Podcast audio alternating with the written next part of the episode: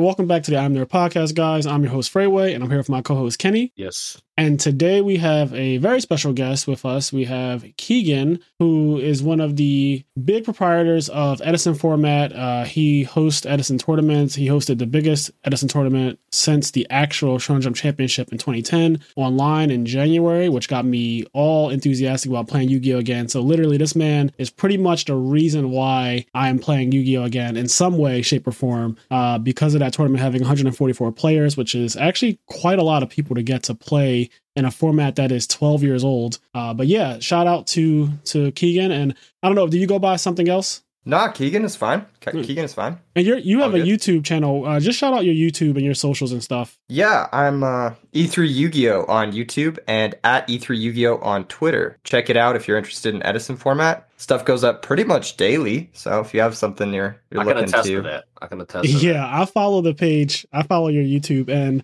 I literally before we recorded this podcast just watched your newest upload where it was like a volcanic shell, uh, deep sea diva black garden deck. And the thing about Edison that I really love is that as crazy as that might have just sounded, like all of these decks are viable in some way. Like they can all win, they can all beat all the other decks because all all the decks are kind of in the same realm of power. There's nothing that's too overpowered. Like every deck has its nut hands and every deck has its bad hands, but for the most part, games last many turns and they all get to do what they set out to do for the most part. Yeah, yeah, that's that's one thing that is really great about Edison format in general. It's diverse, but not in a way that's. I mean, this is kind of a, a deep discussion, but if you guys want, I can I can touch on this. Whatever, right whatever you want to say. You want to, you you're wanna say. get, getting right into it, getting right into it. Oh, we're getting Yeah. deep already. We're getting Yeah. deep already. Okay.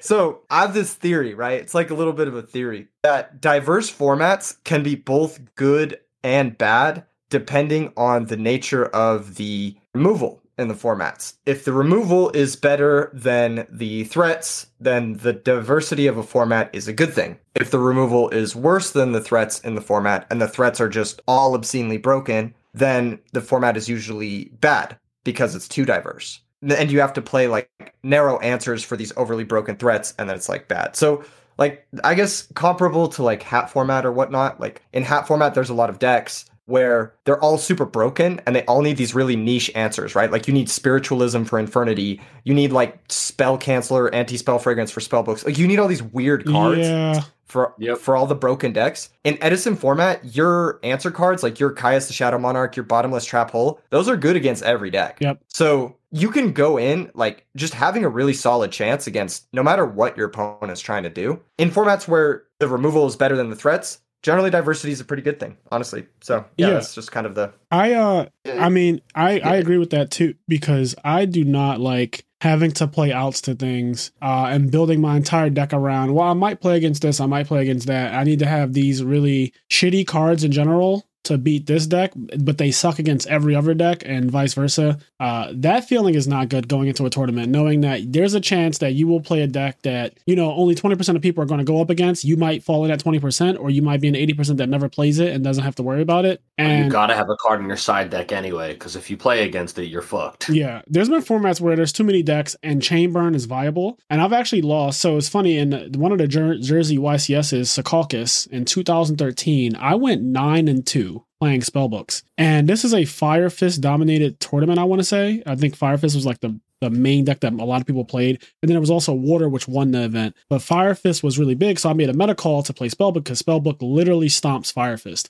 Anyway, I did not side a single card for Chainburn. I knew it was a deck, but I didn't care about it. And lo and behold, one of my rounds, and pretty early, pretty early on, I actually lost to Chainburn. The guy just destroyed me. You know, spellbooks don't kill fast, so he got many, many turns to just do whatever he wanted, and I got burned to death. And it was really frustrating because it's like that format, that 2013 before Dragon Ruler format. A lot of people forget about it. Uh, Tyree Tinsley ended up winning that event, but that that tournament technically had a couple decks to it. Like it was a pretty diverse tournament overall. Like you had water, fire, and then you also had spell books. But there were other decks like people play. I'm sure people play Evil Swarm and shit like that. But the problem was you just couldn't really devote space reasonably to a deck like Chainburn because it's just not really one. It's not really a good deck. But it's a deck that like might be able to beat you, but realistically you'll never play against it. So you don't want to feel stupid siding for something and you just never play against it. I, I hate I, I hate that whole thing. And Edison, luckily, the cards that you side in Edison, they cover so many matchups.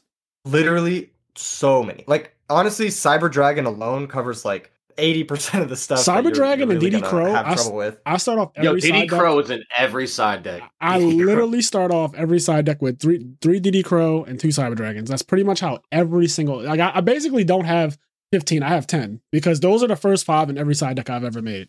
Yeah, you really can't go wrong with that. And it's it's funny too because people will be like, "Well, why don't you just main them?" And it's like, it's like they actually get better. Those cards specifically get better in post board situations. Yeah. Like when the post board configurations are more streamlined, the opponent's deck has like their narrow or more. I don't know. There's more removal in post board situations, Yeah. and that's when Cyber Dragon gets better. It's like a summon you can use to like bait out removal and whatnot. And then DD Crow obviously gets better when there's more removal because you want to get rid of the stuff that you Also, I can say this for graveyard. I can say this for Cyber Dragon easily, but if your opponent sides, if everyone's siding Cyber Dragon, and we get into games two and three, whoever summons their Cyber Dragon first can be outed by my Cyber Dragon afterwards, right? So there's that whole thing where Cyber Exactly. Cyber Dragon literally gets better at game two and three when they have their Cyber Dragons in, because if they summon theirs first, you could just you could even summon Card Trooper and be like mill three, contact with your Cyber Dragon. That happened to me last week. Last week in game, it was like it was like game two or game three. We went to uh an, an Edison local at um where we go at Alternate Universe, and I think it was game three. State was whatever. I had Card Trooper on the board. His turn, he goes Cyber Dragon Chimera Tech, and I was like, God damn it. Yeah, and it could have worked in a reverse way too. He could have, you could have had Cyber Dragon, and he could have just summoned Card Trooper into this. It's it's actually crazy how good uh like Cyber Dragon is. And I have this thing where so DD Crow checks all of the really fast, crazy decks, like all the decks that pretty much don't play traps and they kind of go fast, like all the Dragon decks, the Neuralis deck, Vayu, stuff like that. Those decks that are really really quick. Crow keeps those decks in check, and then Cyber Dragon keeps all the slow decks like Glad Beast and Hero Beat and stuff like that in check because that, you know, a 2100 special summon monster is, is kind of hard to deal with sometimes. So it's like those five side deck cards, the, the Crows and the Cyber Dragons, they kind of just look, like cover so many things uh, for you going first or second, regardless.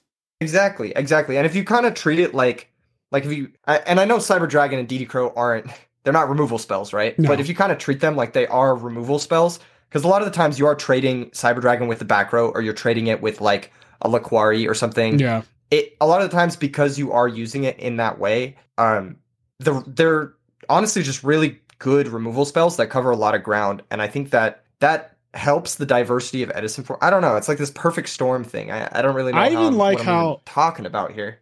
I even like how if you're setting, uh, if your deck is one of the decks that sets monsters, a lot of these decks in the format like to set Ryko. In fact, at the last Edison local I played in on uh, Thursday, uh, every single round I played, I attacked into a face down Ryko.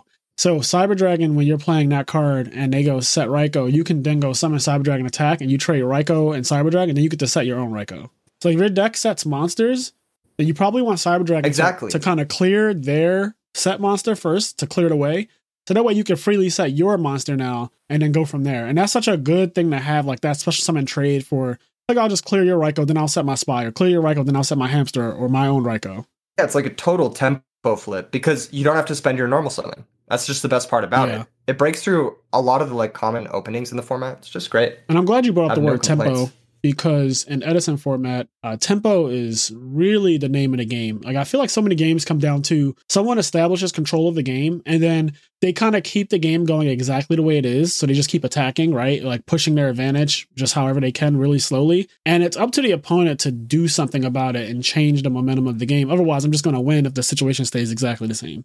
Yeah, yeah, and I think some of the more hallmark cards of the format they kind of snowball in like tempo fashion. Like Brionac, it's Oh it's more of a tempo card, right? Yeah. and it's it's the best card in the format. It doesn't Yeah. actually net you actual card advantage outside of battle. It's it's a minus one to even go into the card most of the time. Yeah. but it's just the way it like it kind of answers everything it's kind of got like this generic removal and then it can force in damage in like late game situations Yeah, I mean, it's yeah, actually a tempo- really scary card. Bryonic, if you don't answer it immediately, there's these cards that I always say, and, and Edison, for, as I've been playing this format for the last, it's been over a month now, it's almost two months. I've been playing Edison format, and I feel like there are certain cards that you have to answer immediately. They cannot sit on the field for more than one turn because it snowballs so bad. Brionac is probably the absolute number one card that just can't sit. And then you get cards like Red Eyes Darkness Metal Dragon. That's another card that you can't just let that shit sit there. No you can't for sure for sure you can't let those cards sit there there's a lot of stuff like that and that's what i like about the boss monsters in this in this metagame too is that they all take a little bit of work to set up right Yeah. Ionic takes two monsters to summon. Like Red Eyes Darkest Metal, you have to have a dragon you can banish. And then Like you gotta Judgment have Dragon, you something you can bring back. Yeah, exactly. Judgment Dragon, you need four Light Sworns. Dark Arm, you need three Darks, whatever. Yeah. And then all of these cards, even though they are really good for a single card, none of them actually immediately win the game. Yeah. They're- Nope. They give your opponent a chance to kind of respond. And because the removal is so good, they usually can after like the first push or whatnot. yeah, So- no, it's true. Uh, Yeah. Games go very back and forth. The other thing is all the boss monsters in this format don't all have inbuilt protection, right? Whereas like current Yu-Gi-Oh, every boss monster is immune to targeting or immune to destruction or whatever. yeah. But all the boss monsters here, they're really strong. Dad can pop three cards. JD pops the field. Um, you know, Chaos Sorcerer, who isn't really used, but you know, he banishes a card. Uh, Brionac, Stardust, Goyo. But none of these cards, I guess, except Stardust, but even Stardust gets outed by Caius and D Prison. Yeah. None of these cards are just like I'm immune to everything that you do. You have to force something to get me off the field. That's you know weird and awkward. Yeah, you're touching on something that I think is where Yu-Gi-Oh went wrong, Kenny. Uh, when monsters became traps, and it's really it's really obnoxious that that's where the game kind of went. Yeah. At a point where every monster, it started with Pleiades. I think Pleiades was one of the first monsters that was a trap. Like he was really easy to summon. He was a five star Xyz monster, and he came out and he had a built-in compulsory evacuation device effect, but that could be used on spells and traps too, which is crazy. And I remember playing Dragon Rulers. This is when McCabe, McCabe actually won an ARG.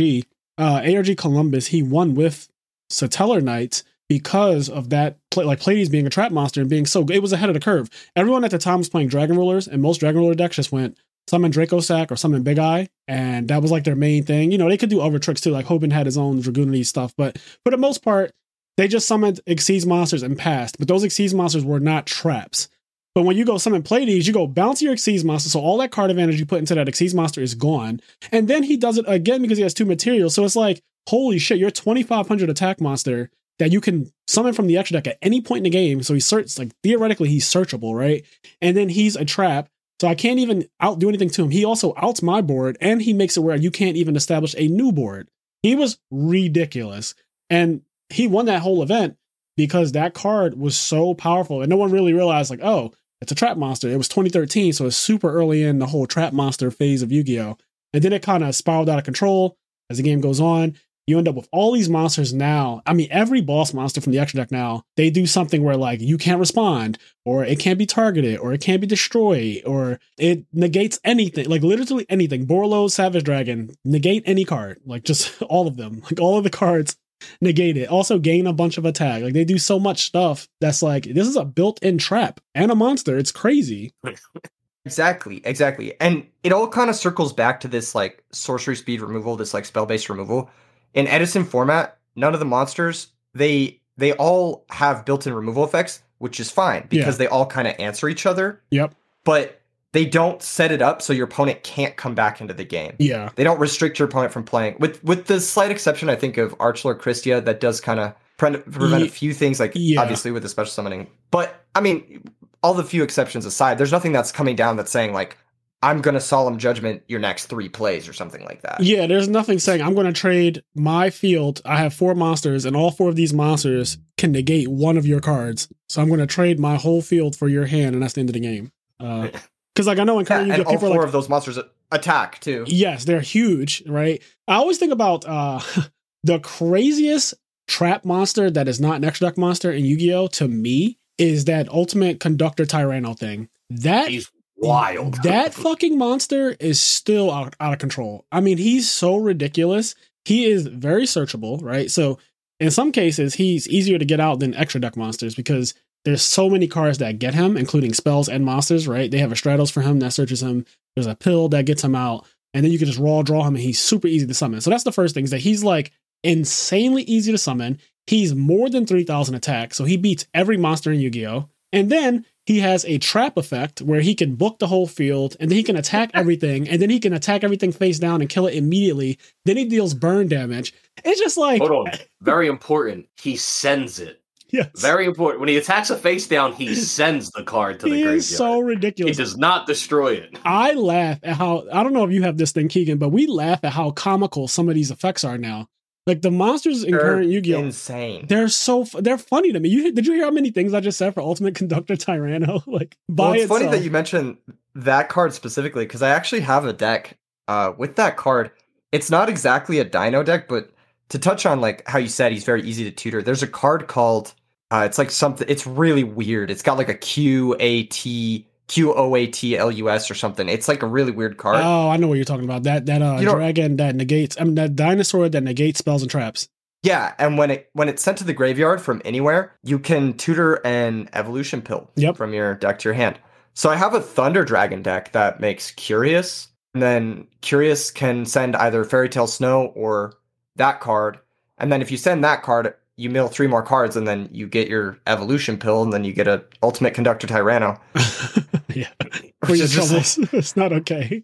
yeah, So not it's, okay. it's it's just so wild. I, It's- I mean, it's- this Go ahead. current current format is kind of like this like it's kind of just like if you let a kid make up all the effects Yes. you know Yo, it really is. They're all all the card effects are let's make Goku a Yu-Gi-Oh card. Like, Yeah. Like let's do the most. and and it's- something fun about it right? Yes, I was gonna say. Oh that. yeah, I I enjoy it. I've been playing Master Duel. Like I my I knew nothing about current Yu-Gi-Oh. But I, I toyed with Master Duel and I've started to learn about it. And I legit have fun playing it. Like I don't think it's a bad format.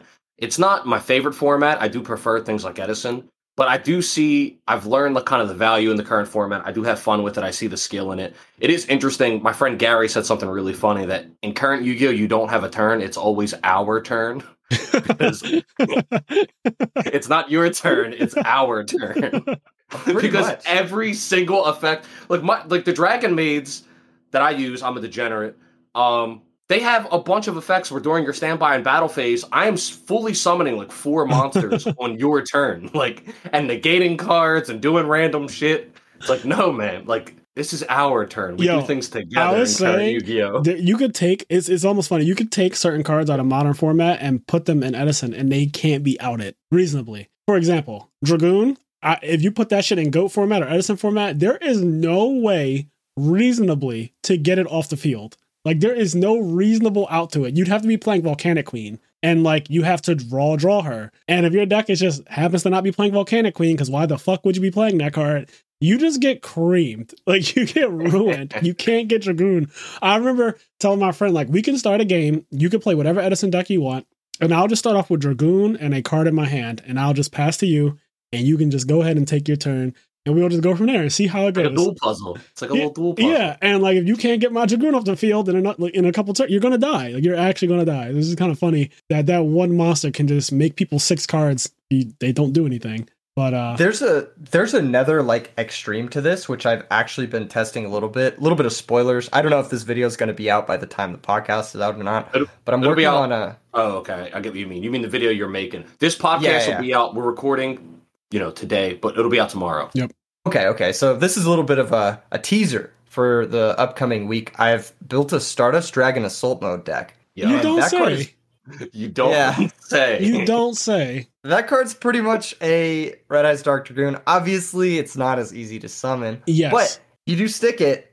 It is Is- honestly Game. just wins the game. Yeah, Yes. it just wins Yeah. the game. So most Edison decks can't deal with it. so at all. Kenny and I have actually been playing around, uh, and I said, "What Omni negates does Edison format have?" And the only one that we really found that's you know pretty OP On us assault mode. Stars Assault Mode. I was like, holy shit, this guy. If you summon that card, honestly, it I, I don't really know reasonably, especially game one. Game two, you can just crow it and then you're you're out of the woods. But game But even then, yeah. even if you crow it, what you got to do to get, you have to play a card that's going to force me to negate. Because Yeah. I know crow exists. You have to play a card that's going to really force me to negate it, and then you have to have crow in your hand. So like, you got to go out of your way to get rid of it. Yeah, I've been making all kinds of wacky. You can ask Kenny. I've been making all kinds of wacky Stardust Assault Mode decks in the last couple weeks, just because, like, I have my real decks like Hero B and Gravekeepers and Glad Beast and Diva Hero and Vayu Turbo. You know, all the standard decks that you expect to see in an Edison tournament. But then I have these, I don't know, decks where I'm trying to like break the format and do something that's completely unfair. And I do think that getting out Assault Mode is very unfair. But then the conundrum with it is every card that you have to play to get him out is awful. And yeah, pretty much. and they also wrote it in such a way where they knew they didn't want it to be abusable, which is one of the things I love about Edison format is every time I try to find something to abuse, like, you know, I think I'm a genius and I think that I'm going to pull a, a, a crazy fast one over on everyone else, there's something stopping it. So assault mode activate, literally they have to be summoned from the deck and not the hand. If assault mode activate said from hand or deck, assault mode would be ridiculous, right? Like that solves so many problems with assault mode monsters because you you don't want to draw them ever. You want them to Yeah. remain in your deck. And so it's so awkward because on one hand, well, I don't want to play more than one Stardust assault mode. I don't want to play I don't want to play more Yeah. than one of that card. But then if you draw it, the only way you can get it back into your deck is either to discard it and pot avarice it away, or then or to plague spreader zombie it. And so one of my problems that I've been having is what do I do when I draw it? I have to then draw a foolish barrier to get plague in the grave, or do I have to like fucking discard it and then pot avarice it back? It's so annoying, but then I want my deck Yep. to go fast. And if you make your deck too fast, then you're probably going to draw into it that way. So it's like this really weird balancing act where you want your deck to be fast enough to get out of Stardust, but you don't want to be so fast as, and draw too many cards where it ends up drawing the Stardust Assault mode. You also don't want to play more than one Stardust Assault mode, even though they have this nice draw spell that's like Assault Teleport. I've experimented with that, and that card is its own memes. It's like put back an assault mode monster, draw two. So there's all kinds of things to try to like help this strategy out, but it was definitely made to be fair. yeah, yeah, it is. It's super nerfed, and compared to stuff like Dragoon, obviously. Yes. And there's a few other like little things that come up when I was uh, playtesting the deck. If the opponent's able to bring back a Treeborn Frog and then activate two Miracle Fusions, they can pretty easily beat you. That's that's one way you can actually lose Oh, because you mean like absolute zero, I guess. Yeah, yeah, just summon a three thousand monster. Oh, I see what you're saying. So is yeah. Yeah. Yeah, because the the Stardust Assault mode is actually quite weak. You can run it over with a lot of different things. Well, he's three thousand, So- right? Yeah, Yeah, he's but like 3K. if you run it over with something like let's say you're able to go like totem dragon into White Night Dragon or whatnot and then you just crash with it then you just have to deal with the stardust and they usually spent three or four cards to go into the stardust assault mode so they're Yeah. usually just top decking at that point Luckily, I think when Stardust Assault mode comes out, though, it, it, it is typically just over. It, it has to be super extreme, I feel like, for you to get over that card, honestly. yeah Like, yeah you no, do- you, do you have do- to have like Yeah. specific specific stuff yeah yeah it's it's it's harder to out than it is to get like it's harder to get it off the field and then also be done with it than it is to to get it out like i think it's a little easier to summon a monster because sometimes one of the cool funny things that you can bait your opponent into is just fucking activating your starlight road that's just the cheapest way to get it out you can just set uh, assault mode activate set starlight road and i've already discussed this with other players who are currently doing edison but if you draw heavy storm and your opponent has multiple back rows right like, you're not going to not play heavy. Like obviously you don't want to get Starlight Road it. You don't want to, you know, the best case scenario is that they solemn it or that they dark bribe it. But you can't just not play your heavy storm. Like I I don't know what you're going to do if the game plays out and you're just holding heavy storm, hoping that it's not road the whole game. Like that's not realistic. So every time people draw heavy storm, like they pretty much do have to play it, especially if there's multiple back row. Like I don't know you might be able to get a turn where you go, oh, I'll set my solemn first, right? And that's like a cool little thing you can do. But that's if you drew your solemn, or if you drew uh, anything that would negate Starlight Road, like oppression or something. But if you don't have that option, like if your hand is just like heavy and then a bunch of other cards that are they might be good cards, but you're not going to just not play heavy. So every game where your opponent has to go heavy storm until your Starlight Road, that's just like the freest assault mode, and it's such a it's, it's such a blowout already to get Starlight Road. It like I haven't lost a single game where I've resolved Starlight Road pretty much ever. And Yeah. Yeah. And- And, and- that kind of that's yeah. kind of like the other thing too is like if they if they activate heavy storm and you resolve starlight road do you really need the assault teleport follow up or can you just have any other trap card and just win anyway yeah, that's kind of the that's kind of the thought process behind that whole thing but and then also another thing i've noticed i've had a few people send me lists lately without heavy storm yeah. because I they- saw your list they- today didn't have heavy storm, and I, that was the first thing I noticed when you were playing the duel at the end of the video uh, for the volcanic uh, Black Garden deck. yeah yeah and i think in some lists it's right in some lists maybe it's not Yeah, but I feel the same way about Torrential Tribute. I don't think Torrential Tribute is as good as people thought it was. yeah oftentimes it's just going to be trap hole like realistically so Yeah. Yeah, and a lot of times it's worse because you like the the game is so tempo based. You have to be on the back foot for torrential to be good. I don't like to play expecting that I'm going to be on the back foot.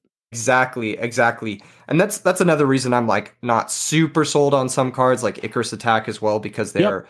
They're very negative tempo. And Icarus Attack's a great card. Don't get me wrong, It's a good and card. it definitely has definitely Yeah. has a place. But the negative tempo traps, like they're maybe not always as right as you think, Yeah. especially in Edison format. Back then, everyone thought that those cards were so broken. And then this weekend, uh, when I played Edison format round one, I played against Black Wings, and he definitely set Vayu, set Icarus, set another back row, and I just went draw, set Starlight Road pass, and then he attacked me for some damage.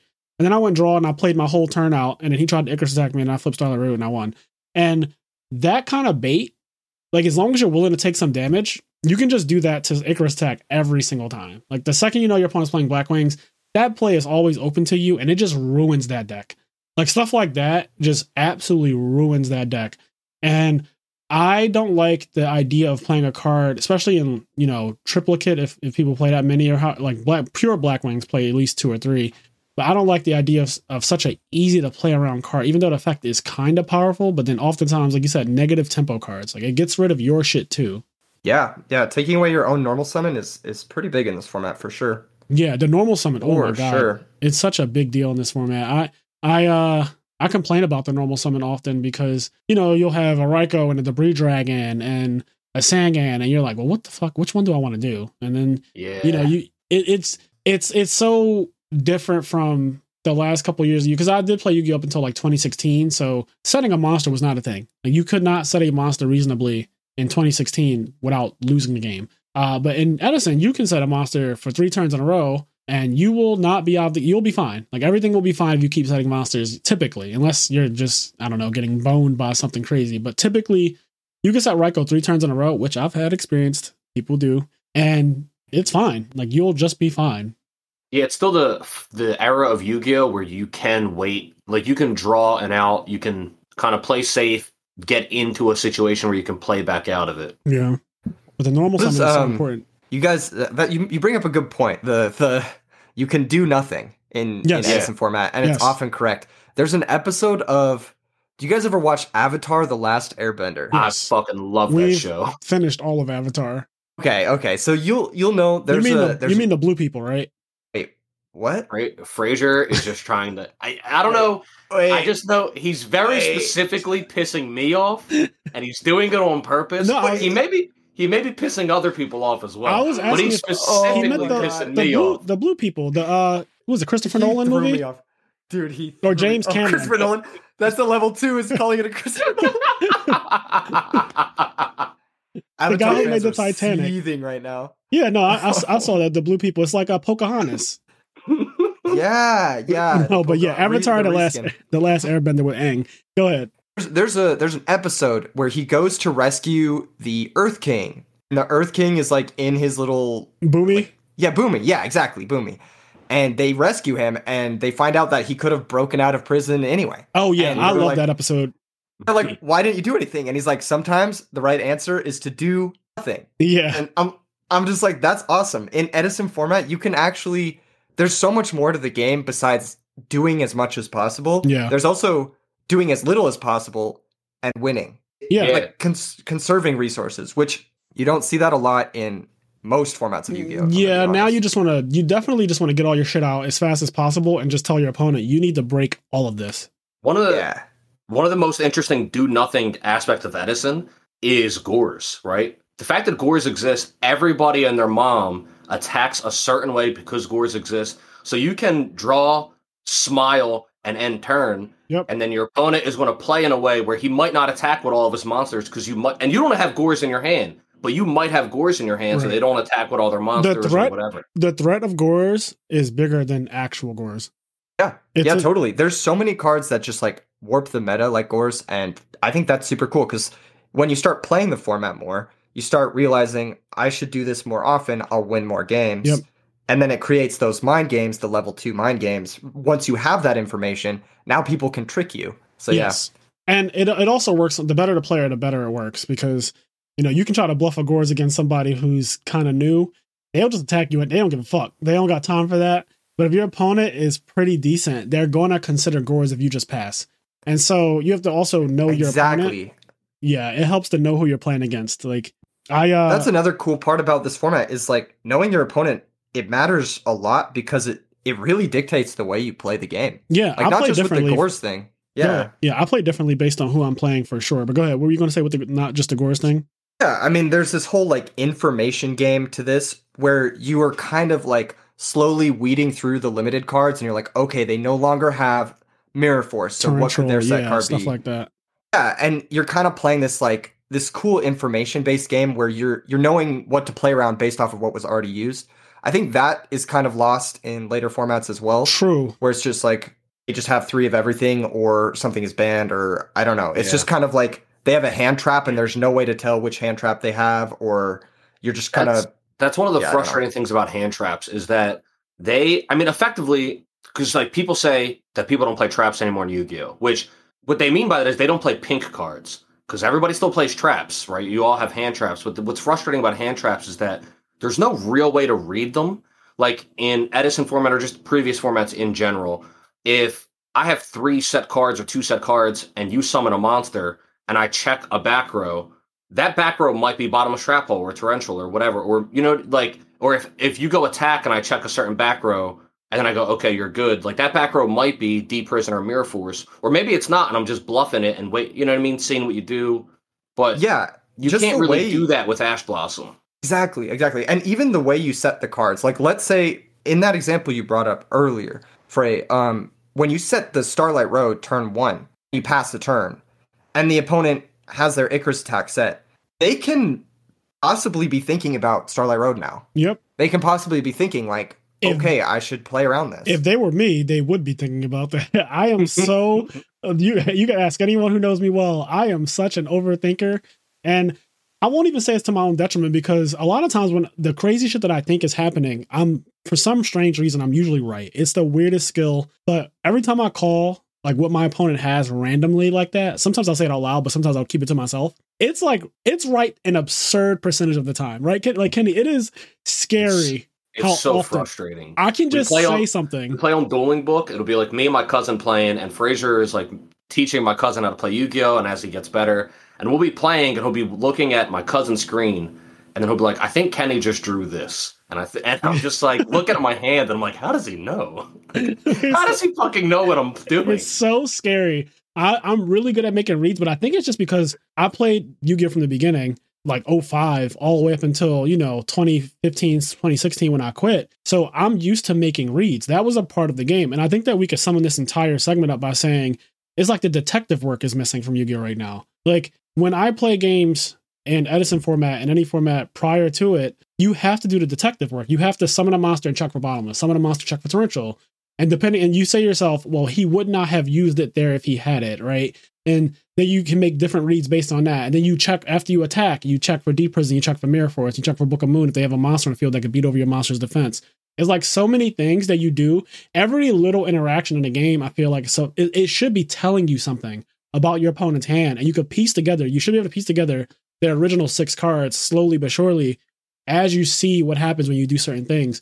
And so I'm always doing detective work from the very beginning of the game. Like from the start of the game, if I don't draw a trap dust shoot and just get the easy route, then I just try to Batman the entire game out and see exactly what you have and play around it accordingly or play into it on purpose. Like I'll play into mirror forces and torrentials so that I can Starlight Road them. If I'm playing a deck that runs Starlight Road, for example. Um, Yeah. And this is like this is where the player to player interaction comes in in fullest force in Yu-Gi-Oh.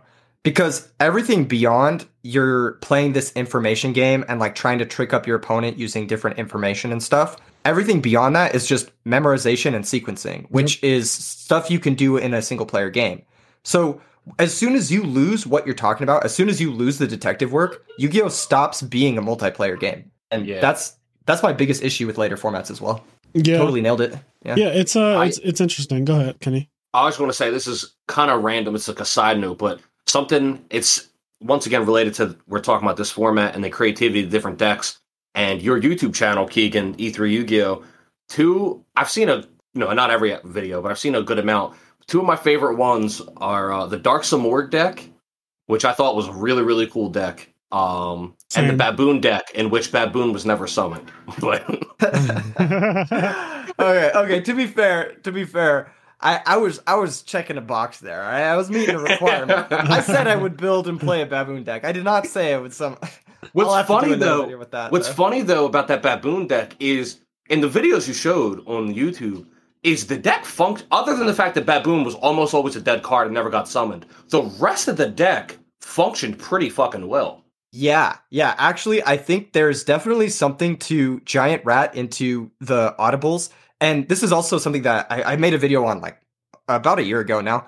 But basically, it's how the 1400 recruiters are underrated because they give you access to the majority of your deck Yeah, that's true. on demand. It's kind of like playing additional copies of ROTA, but just for more than just warriors. You know what I Yo, mean? Like, I saw a game. I don't know if it was on your channel. Uh, you know what? No, I was watching Dueling Book. Sometimes I randomly get bored and I just go on Dueling Book and I go to watch and then I look at the classic duels so you can see them every play. time. Me And too, pe- too. people are playing Edison. And I was watching a duel yesterday and somebody went Summon Mystic Tomato, crash into the guy's monster and summon Phantom of Chaos and then main phase two Neuralis. And I was fucking mind blown.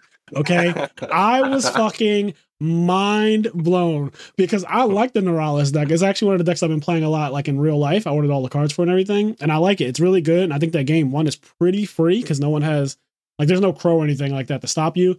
They pretty much just have to have Solemn or Book of Moon or a Compulse if that that card's even main decked. So there's not many cards that they can stop you with game one. And when he did that shit, I was like, I never even thought about the fact that Tomato can just get this. Like I know Tomato's a cart, but it never occurred to me like, oh, this is a good tutor for Phantom of Chaos who can be used for more than just Nerlaris. Like he can do a lot of weird shit. Dark Dark Arm Dragon, uh, Judgment Dragon, uh, you know, all all of Dark Creator, which is one of the big ones that he's used for a lot of the time. But when I saw that, I was like, oh man, Tomato's kind of nasty. Yeah, Tomato's also really nasty in that deck for a few other reasons. It's because not only does it get Phantom of Chaos, but it modals into switching on like your whole deck. You can also go like Tomato into Armageddon, send the Norlaris, like if you need to set up. Yep. Or let's say you have a couple copies of Dark Creator in your hand, you can crash three Tomatoes, get an Armageddon Knight, send a Dark, crash the Armageddon Knight. Like let's say you send Phantom. Yeah. Main phase two, you can special the Dark Creator, bring back the Phantom, and then go off from there as well. Yeah. That So- plays crazy, by the way. The one you just Yeah, said. yeah. Yeah, Yeah, there's there's- some them some nasty stuff with that card. Sorry, what were you saying? sauce. I was just going to say there there is some sauce with recruiters. I know, like in goat format. Uh, I don't know how popular the deck is, but I know around that format, people used to play like Pyramid Turtle and to bring out uh Vampire Lord, which is crazy because Yeah. Pyramid Turtle because Vampire Lord's pretty big for a card that can be brought out of your deck with Pyramid Turtle. But Yeah. Yeah, it actually won the Hallmark Goat format Shonen Jump. Ve- uh, I think it was Shonen Jump Vegas, or I'm not sure actually.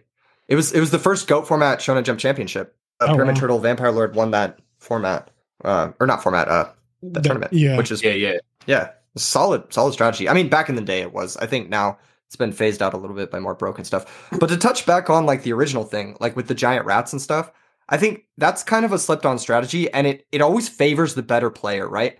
Because when you have access to the majority of your deck on command, Yep. You can make the right decisions. Like you have more decisions that I can make to my opponent's game plan. I can adapt more easily to them. And if you're a better player, if you have more options, you're gonna win every single time. So that's why I started the format out liking Gladby so much. Because while every other deck, uh, the the immediate problem I had with Diva Hero, for as strong as that deck can be, because it can be very explosive and OTKU, when it doesn't do that though, it doesn't have the best grind game at all. It doesn't play Pot of Avarice. It doesn't want to go into the late game because then it starts to get awkward with the other decks that want to grind slowly. Um, but the problem I had with it is that you have to draw the water side of your deck, you have to draw the hero side of your deck, and then you also have to start drawing miracle fusions. And you got to do all three of these things every single game for it to really be a Diva Hero deck, right? And when you don't do that, when you draw half of it, when you just draw Evil Hero, Infernal Prodigy, Stratos, and Malicious and stuff like that, but then you never see Water or you never see Miracle Fusions, and those games happen very often, it's so frustrating. And I was like, I don't like this. I'm just to fucking play around with Glabbies. And I felt so good because every game, even if Glabbies have their own issues, you know, like bigger monsters can be a problem and all that good stuff. But the at the end of the day, like a test tiger is every monster in your deck. A test tiger is a pop a back row. A test tiger is uh pop a monster. And in a battle phase is all of those things as well. And then if certain opportunities present itself, you can secretary it, and then it's just like straight up game. Also, there is no card in the format quite like Chariot. It is one of the most fucking polarizing cards in the game. It ends games so fast. Like them just going summon anything, set Chariot and a couple more back row, and then you go, let's say you're playing hero, you go summon Stratos and they just Chariot it. That's probably realistically the end of your turn, and they're just going to get that card back. It is such a ridiculous card. So I really, really liked when I first started playing Edison again, playing Glabbies, because you do is exactly what you said. I, I can recruit all of my deck off of one battle phase or one test tiger, and your opponent has to draw, you know, they just have to hope. Like whatever they're playing with, they just have to hope. I hope I draw this, I hope I draw that. Yeah, pretty much. I think that's a really cool thing. I think there's a concept. I think I've touched on this in a couple of my videos. I don't know exactly how many of you guys uh, of the videos you guys have watched, but there's a concept that I've touched on called card activity, which is kind of the same as card advantage, but if you think about it in a more metaphysical sense, like my card does five things and your card does one thing. And if I can make one of those five things beat your one thing, or if I just have more activity with my cards, Yeah. then I'm playing with more cards than you are. Like I'm playing where I can set up more different situations where I'm favored, and you're hard locked into drawing your infernal prodigy, like you said. Right. Those situations, you don't have a lot of different permutations of situations that you can set up to win. Whereas stuff with like Test Tiger, like you said, or Rescue Cat to a degree, because you can get Test Tiger Samnite or yeah. whatever, you know, Mystic Tomato, you can you can set up a lot more like different situations and a lot more um I don't you get what I'm saying. Yeah, get I get exactly what you're saying. In fact, even on the recruiter thing, so I think the reason why you don't see many recruiters being played outside of maybe Shining Angel for the fairy deck is because of the presence of Ryko and Snowman Eater. Because those cards are removal, and it, it's obvious to say that if you crash a tomato into a Ryko, it kind of sucks. If you crash into a Snowman Eater, it's even worse. Uh, and, and those interactions are really, really annoying. Now, granted, you could just go set your tomato against, you know, Snowman and they really can't do much, but then you open yourself up to shit like Caius, and he is so unchecked in this format. like that guy, that guy shits on every single thing. So it, it's it's really awkward uh, with the recruiters that just need to be killed by battle, unless your opponent is playing something that's kind of aggressive and puts monsters in attack mode for you to crash into. But if they if Yeah. they if they don't, then if you play against so I guess my Edison experience is very skewed because of my local alternate universes. Almost every player there is playing some kind of grindy deck that sets monsters a lot. And it, it makes me feel like this is the format. And I know that that's not necessarily true because you have Vayu Turbo, and I think we do have one player who plays that every week, and he does well every single week with it. And then we have like McCabe last week. Well, McCabe switches every week. He played Black Wings this past week, but he constantly complained the entire tournament about how bad it was. And I was like, he, I mean, he just completely every he sat next to we sat next to each other every round, and he was like, my deck is so bad. But he like won, but he'd be like, what- like what it took for him to win would be something like your opponent had to misplay, or you had to draw a deck devastation virus when they were plus four on you. It'd be stuff like that. He's like, I, I just could not imagine playing this in a like in a long tournament where I have to be consistent. I can't imagine this deck. Um, but yeah, like that has skewed me to feel like every time I attack a face down monster, I just expect that shit to be Ryko. I even started attacking face down monsters and putting my monster in the graveyard before they flip it. So I'm just like, I already know, mill your three. Like, here we go. You're gonna do your little Ryko nonsense, and then sometimes I'm like, oh, it's a spy. Nice. it's like, that whole that whole expectation, that whole turn one set thing. I know a lot of people didn't really like that because that's sort of the that's sort of the variable factor of Edison format, right? That's sort of the uh what is it? That's sort of the hand trap, so to speak, of Yeah. Edison format, where you, you don't really know which one to play around. So you just play around as much as possible, or you have to play detective work in game one. Like the and it only really happens on turn one, game one. Yep, the first thing they set because after you've played game one you know what your opponent is on more or less. Yeah, and even if you even if you know that they had those cards you also know what other options they could have in their sideboard based off of the cards you saw in game one as well. So it, it does help to but that first that very first interaction can be a little bit frustrating. I mean and that's why the infernal prodigy and dv hero stuff's been so great honestly because they just say i don't give a fuck about what you said i'm gonna prodigy into caius and then you're gonna lose it on turn one yeah. That So- feeling is really nice. Just prodigy into Kai, like anything into Kai. I feel so good resolving Caius. card is nuts He really is. He's so crazy in this format. Uh, I, I do want to run three in every deck, but I can't support it in every deck, unfortunately. So he has to calm down. True, true. Kenny, you had mentioned the Dark Simorg deck. Was there anything in specific you wanted to talk about the Dark Simorg deck? Dark oh Simorg. no, I just I said Dark Samorg is sick. I forgot about that card. It's it, that's the Same. other interesting thing is when when I played back in 2010, there's a lot of these cards that I looked at that I thought were cool that I would test or whatever. Um, and then coming back, look, when I came back, uh, because what happened, Frazier watched that tournament like I think the whole weekend. Somebody in our Discord mentioned the tournament. I was busy Yeah, that it's the hydro Frazier- hydro pump. Mitchell Nouse. Yeah. I think his name is. and then yeah, yeah, he um he was commentating with you, I think, Keegan. Uh, Yeah, right? yeah, I think so. Yeah, Yeah. at one point he was. Yeah. Yeah. Um, so Frazier watched the tournament and he ended up getting sucked into Edison, and then that ended up getting me sucked in. And so I went back. I actually tried to rebuild the deck similar, obviously with 2020 bias, build the deck that I played back then, which is like a version of Monarchs that uses Dandelion and Treeborn and Level Leader. Um, but anyway, I watching the Dark Samorg deck. I you know as you pl- as you go and you look at cards, you go, oh, I remember Assault Mode. I remember Dark Samorg. So anyway, that that card is really cool. I thought that deck video was really cool. Yo, And that deck also- scares me too. By the Dude. fucking way. The one play with the uh the the fucking where you had the one Dark World left in your hand and it was forced to get Oh the my God, because of Machina that was Oh my god, That was That so was much insane. game. I can't believe I caught that on camera because that was fucking crazy. dude, that was I was laughing so hard when I saw that. I actually lost it during that game. What was That the nuts. mandatory effect that caused that to It was happen? Ma- it was Machina Fortress when he's targeted or when he's destroyed. One of the it's two. mandatory, He- yeah. you look at the Yes. hand, and then you even typed. You were like, "His effect's mandatory." Yeah, Like, because the right guy away, wasn't doing it. chat. Like, he wasn't trying to discard your card. No, I, he already knew. He already knew. And then and then he left game. I was just like, I'd leave yeah, that shit had me dying. Uh, but what I wanted to say, so Dark, and and this is why I like your YouTube channel a lot because you can learn something from everywhere. Like even if all the decks aren't super competitive and like they're not going to be YCS winning deck lists or whatever, there's still something you can take from them. And the the recent uh Dark Samorph one, I one I forgot that card exists. Like I just that card was not in my head at all before that video. So literally, I have not built a single deck with that in mind or anything about it. And when I saw that video, I watched the duels at the end. And even outside of the meme where like you silvered the guy into oblivion, uh, the game where you just summon Dark Samorph and the guy just lost the game. He couldn't. Yeah. He could not play the game of Yu-Gi-Oh. You just fucking summoned some morph and he could not play. And I started thinking about it. Like my whole local, I think everyone at my local that I play against outside of the one Vayu Turbo guy would be they would lose. Inst- like if I summoned Yeah. some morph turn one, they would literally lose the game from that. That would be the end of the game.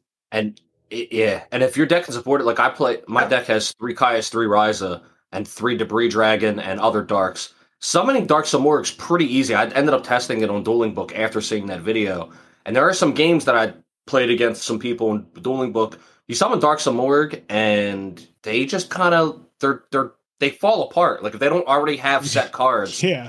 they're like, "What do I do?" and your deck is turboing it out, so it summons it turn one, you know, pretty often, like whenever it draws it for the most part. And that that shit, I can just imagine is absolute game. Like you just do Right. not, ha- you're not, especially if you're not expecting it to come out. It's like what the fuck? Yeah, And I think that's it what the guy does get said, a too. little weird. It does get a little weird because I've played since uploading that video. I've actually played the mirror match. Oh god, not the mirror match. Funny. And yeah, like activating Dark World dealings or activating card destruction in the mirror match is scary. Yeah, you're just because like, you oh. have to do it. Yeah, Yeah, you, you just have to do it. You can't not do it. But if they just have the silver or the gold, you just fucking lose. So yeah. I mean, if that deck ever gets popular, I mean, it will it will weed itself out. There's a few other cards like Gemini Imps is in the format. There's a few other ways to deal with it. Yeah, I did see that. There's only a few hand traps. Gemini Imps, Hanewata, and uh um DD Crow, of course, are like the main like, you know, hand of course, if you if you pick out the damage step ones, Clue Honest, and then the triple Herald. You have Herald Purple, Herald Green, and Herald of Orange. Yeah. I uh Well, does the fairy deck play any of the heralds? yeah, yeah. So the fairy deck it plays three orange light. The one that the one that's doing well plays three orange light. Yeah. There's a couple other builds that play like nine heralds, but Yeah, I can that- see that. I- yeah, we said can this. We in our we just recently had a podcast episode with Dale Bolito on, and I mentioned this there. From the dawn of Yu-Gi-Oh till now, I still hate the way fairy decks play. Like they they've played, they've had the same game plan since the dawn of Yu-Gi-Oh, and I fucking hate it every time. Like I hate fairy decks so much. Uh, the Archlord Kristya is that is that the part that uh that gets Archlord you, Kristya, it- it's not just Kristya, because even like their their decks, fairy decks, I feel like have always been. I want to make sure you don't play the game with like the heralds, and then when when Herald of Perfection and Ultimist came out, then it was over, over. But That too. Yeah, that too, for sure. For sure. One thing that's super good about Herald of Orange Light that the other heralds don't really do is Herald of Orange Light is positive tempo. It buys you a normal summon. Yeah. And oftentimes it buys you a battle phase too. So even though you're going minus one, it's if you think about it like kind of a Regeki break in a sense that also negates effects. yeah, it's kind of a busted card. Like just it's just a busted card. It's really broken. It's it's part of the reason why I think the fairy deck is like Viable? probably one of the best decks. Yeah, I think I think it's like top five decks in the format for sure. Really? See, this is What do you? So I was going to ask on that. What do you think? Like, just doesn't have to be perfect, but top five, no order. What would you say it is right now? Okay, uh, number one is probably Once again, you don't have to put it in order. You don't yeah, got no to stake. order. You can just See, yeah, say- okay, okay. No order. No order. It's probably dragons, Yep. absolute zero, fairies. Um the the next two get kind of tricky. Probably Black Wings. I'm gonna be honest. When you say Then- black wings, you mean pure black wings or Vayu Turbo? Yeah, both well, I I would mean both, but they would be my fourth and fifth. Is Black Wings and Vayu Turbo. I Really? think. You put a lot of stock into Yeah, black think- wings. Oh yeah, no, I think Black Wings are Black super fucking good. that deck yeah, did not like- top your uh your tournament either. It looks like I'm looking at the Yeah, top. but well, see, that's the thing is like everyone's still stuck in their fucking old format brain rot where they're building these like shit ass lists and just hoping it carries them. And that's the problem, right? It's it's been twelve years. The metagame I- has changed. I know? did see. I um.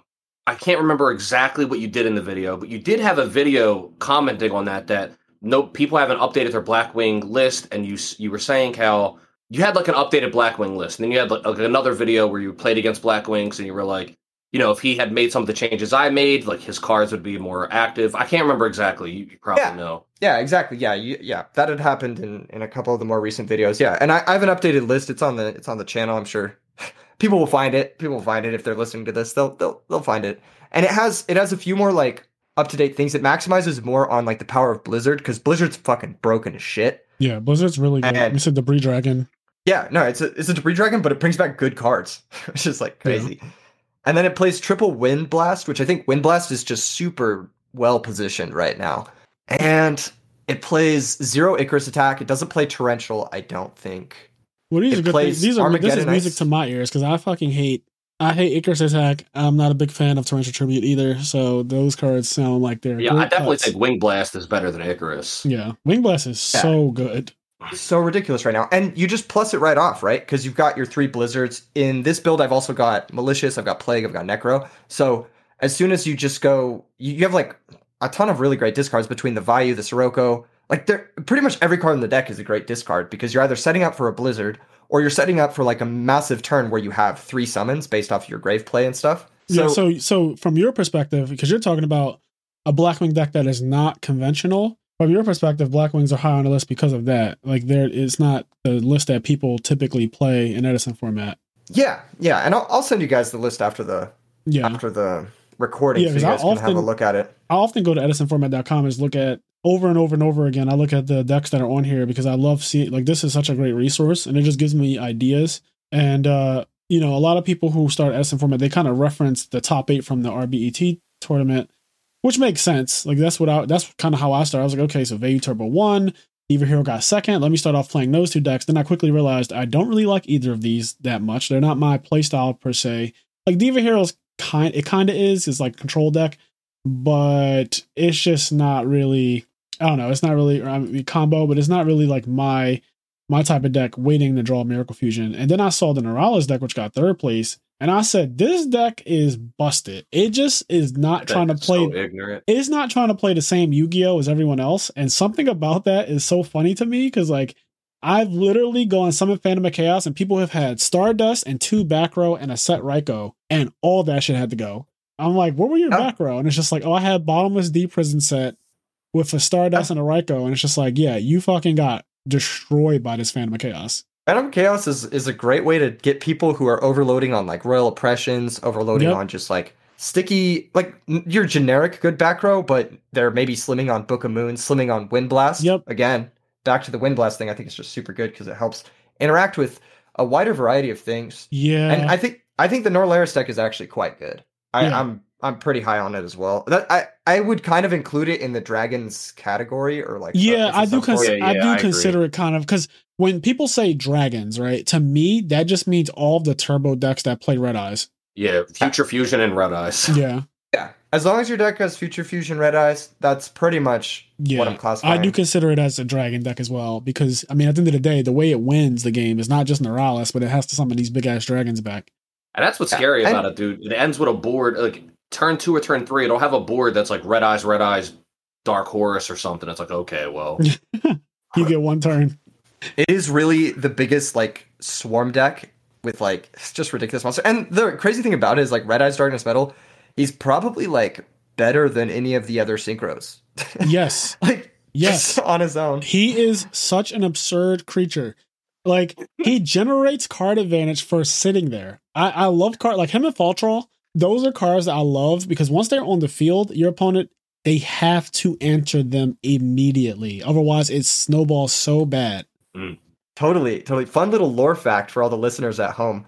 Faultroll is actually the like like the more trained version of another card that has a very similar effect called Knight of the Red Lotus, I believe. Oh, I'm gonna look him up. Do you know this card? It's I like know- a six star. Okay, night. It, it it's basically it's basically Faultroll but for vanilla monsters, and he's weaker. And then in the lore, he like trains and gets stronger, and then he becomes an XX Saber. Oh where it's shit! I like the elite never Saber knew monsters. Yeah, That's it's actually kind of fucking cool. I do like Yu-Gi-Oh card lore and shit. When you see like different cards and how they grow up and whatever. that. Yeah, Gaga Gagigo and all that shit.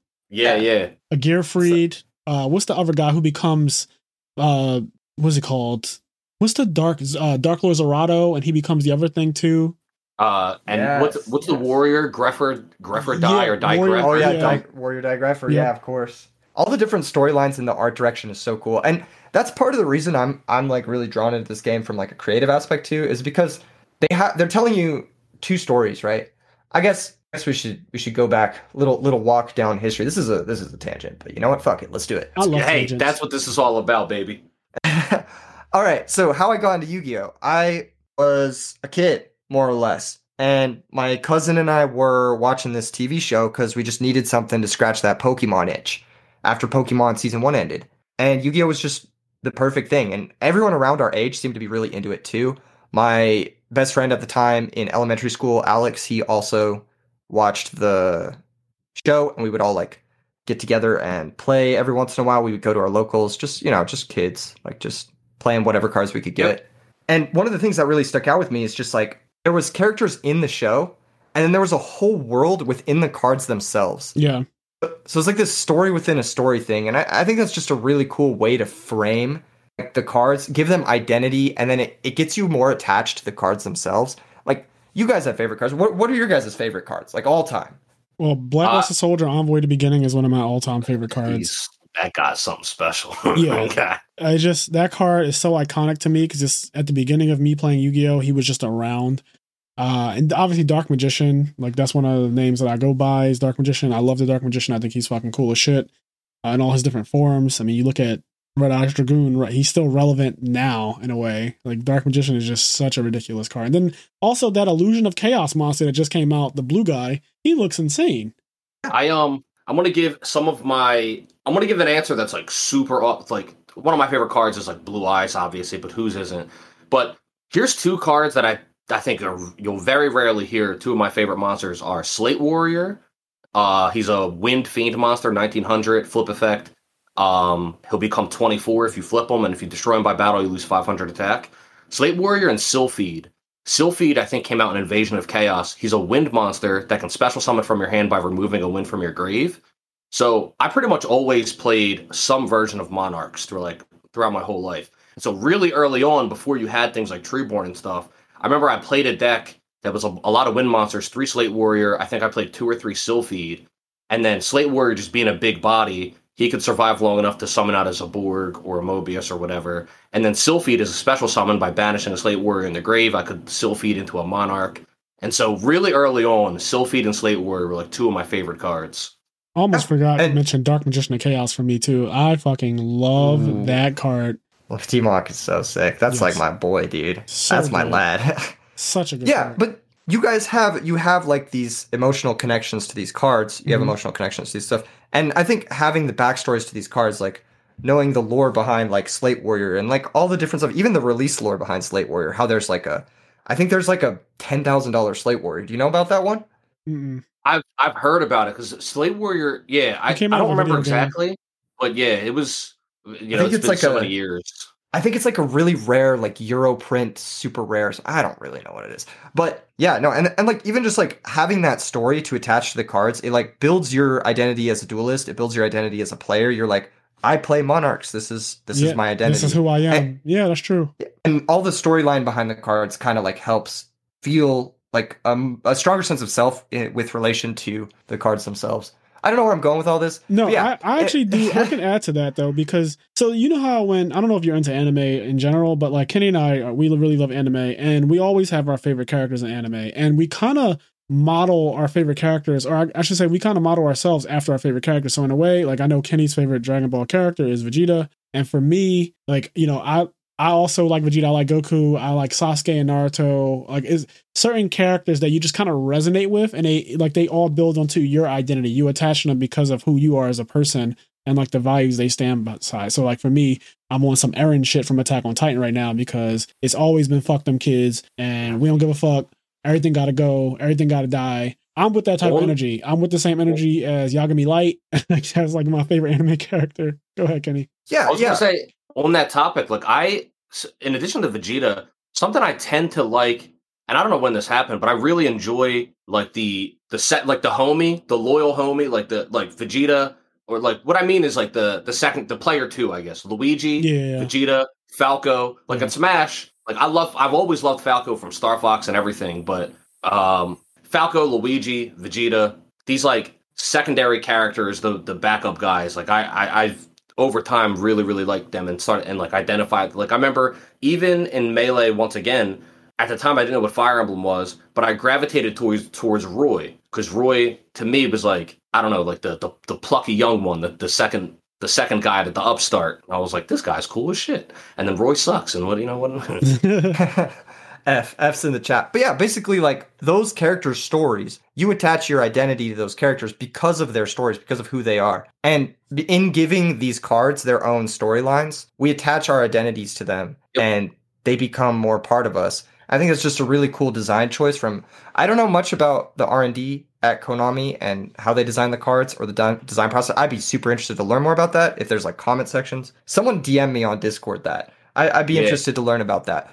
But that's a, that's a really smart choice, just in general. Yeah, I think that's the reason why Yu-Gi-Oh is so successful. And I'm not really sure how it goes now because I don't know if there's a current Yu-Gi-Oh anime airing. Uh, but back when I was learning how to play Yu-Gi-Oh, and the reason why I even got into Yu-Gi-Oh is really because of the TV show. Yep. Like, I think that that is such a big part. And you know, in the TV show, every person had their own deck, which again goes back to the overarching topic here about how people, you know, you kind of pick a type or whatever. Like some, you know, we have Weevil, he plays insects. You have Rex Raptor, he plays obviously dinosaurs. You have Kaiba who plays Blue Eyes and stuff like that, and he also does his XYZ stuff.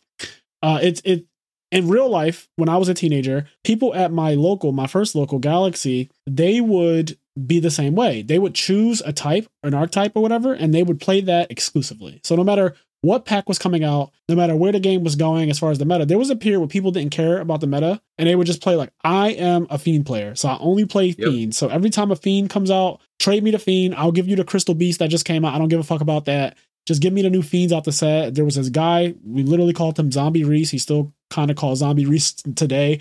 But like yeah, I remember. he only played zombies. So every time zombies came out, Il Blud, Mezuki, everyone would just be like, here, like you can just sometimes people just be like, you can just have this because it doesn't like it's not for me. You're the zombie guy.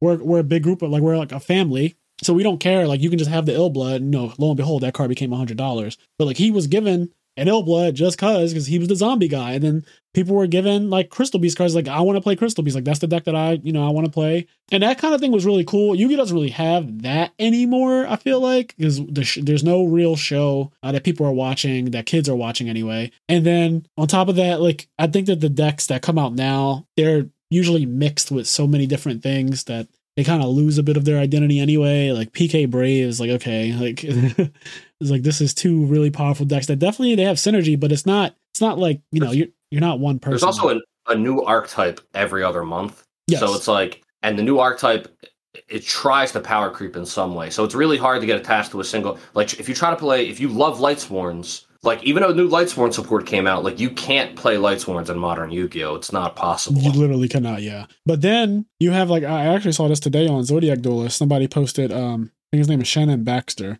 and he posted that it's been four years that he's been playing and topping events with Mekk-Knights. And it's true. He has been playing Mekk-Knights since it came out, and he's been doing well, going like undefeated at regionals. I think he's topped some pretty big tournaments. I don't want to throw out random accolades because I don't know exactly his record and stuff that he's done with it, but I do know I've seen his name quite a few times in the top cut of actual tour like big tournaments and he's always playing Mekk-Knights every single time and it's been literally four years which is cool because he is the Mekk-Knight is guy cool.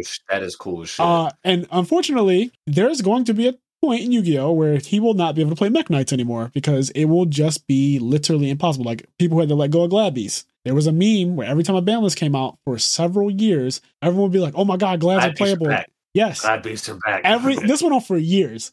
The, the format would change, a new ban list would come out, and everyone who loved Glad Beasts would be like, "Oh shit, Glads are playable again," and everyone just wanted to relive that 2007, 2008 period where Glads were the absolute best deck, bar none. You were you were lying to yourself if you thought that something was better than Glad Beasts in 07 and beginning of 08 before Stardust came out. Uh, but people wanted to live Yeah. that glory. Honestly, yeah, it, it's a little bit of chasing the dragon. It's a little bit of uh, you know, the identity thing, of course. And and Konami sometimes, you know, sometimes they deliver. Sometimes they give you a way to play your Dark Magician again by printing Red Eyes Dark Dragoon or whatever. Yep. yeah, and- yeah.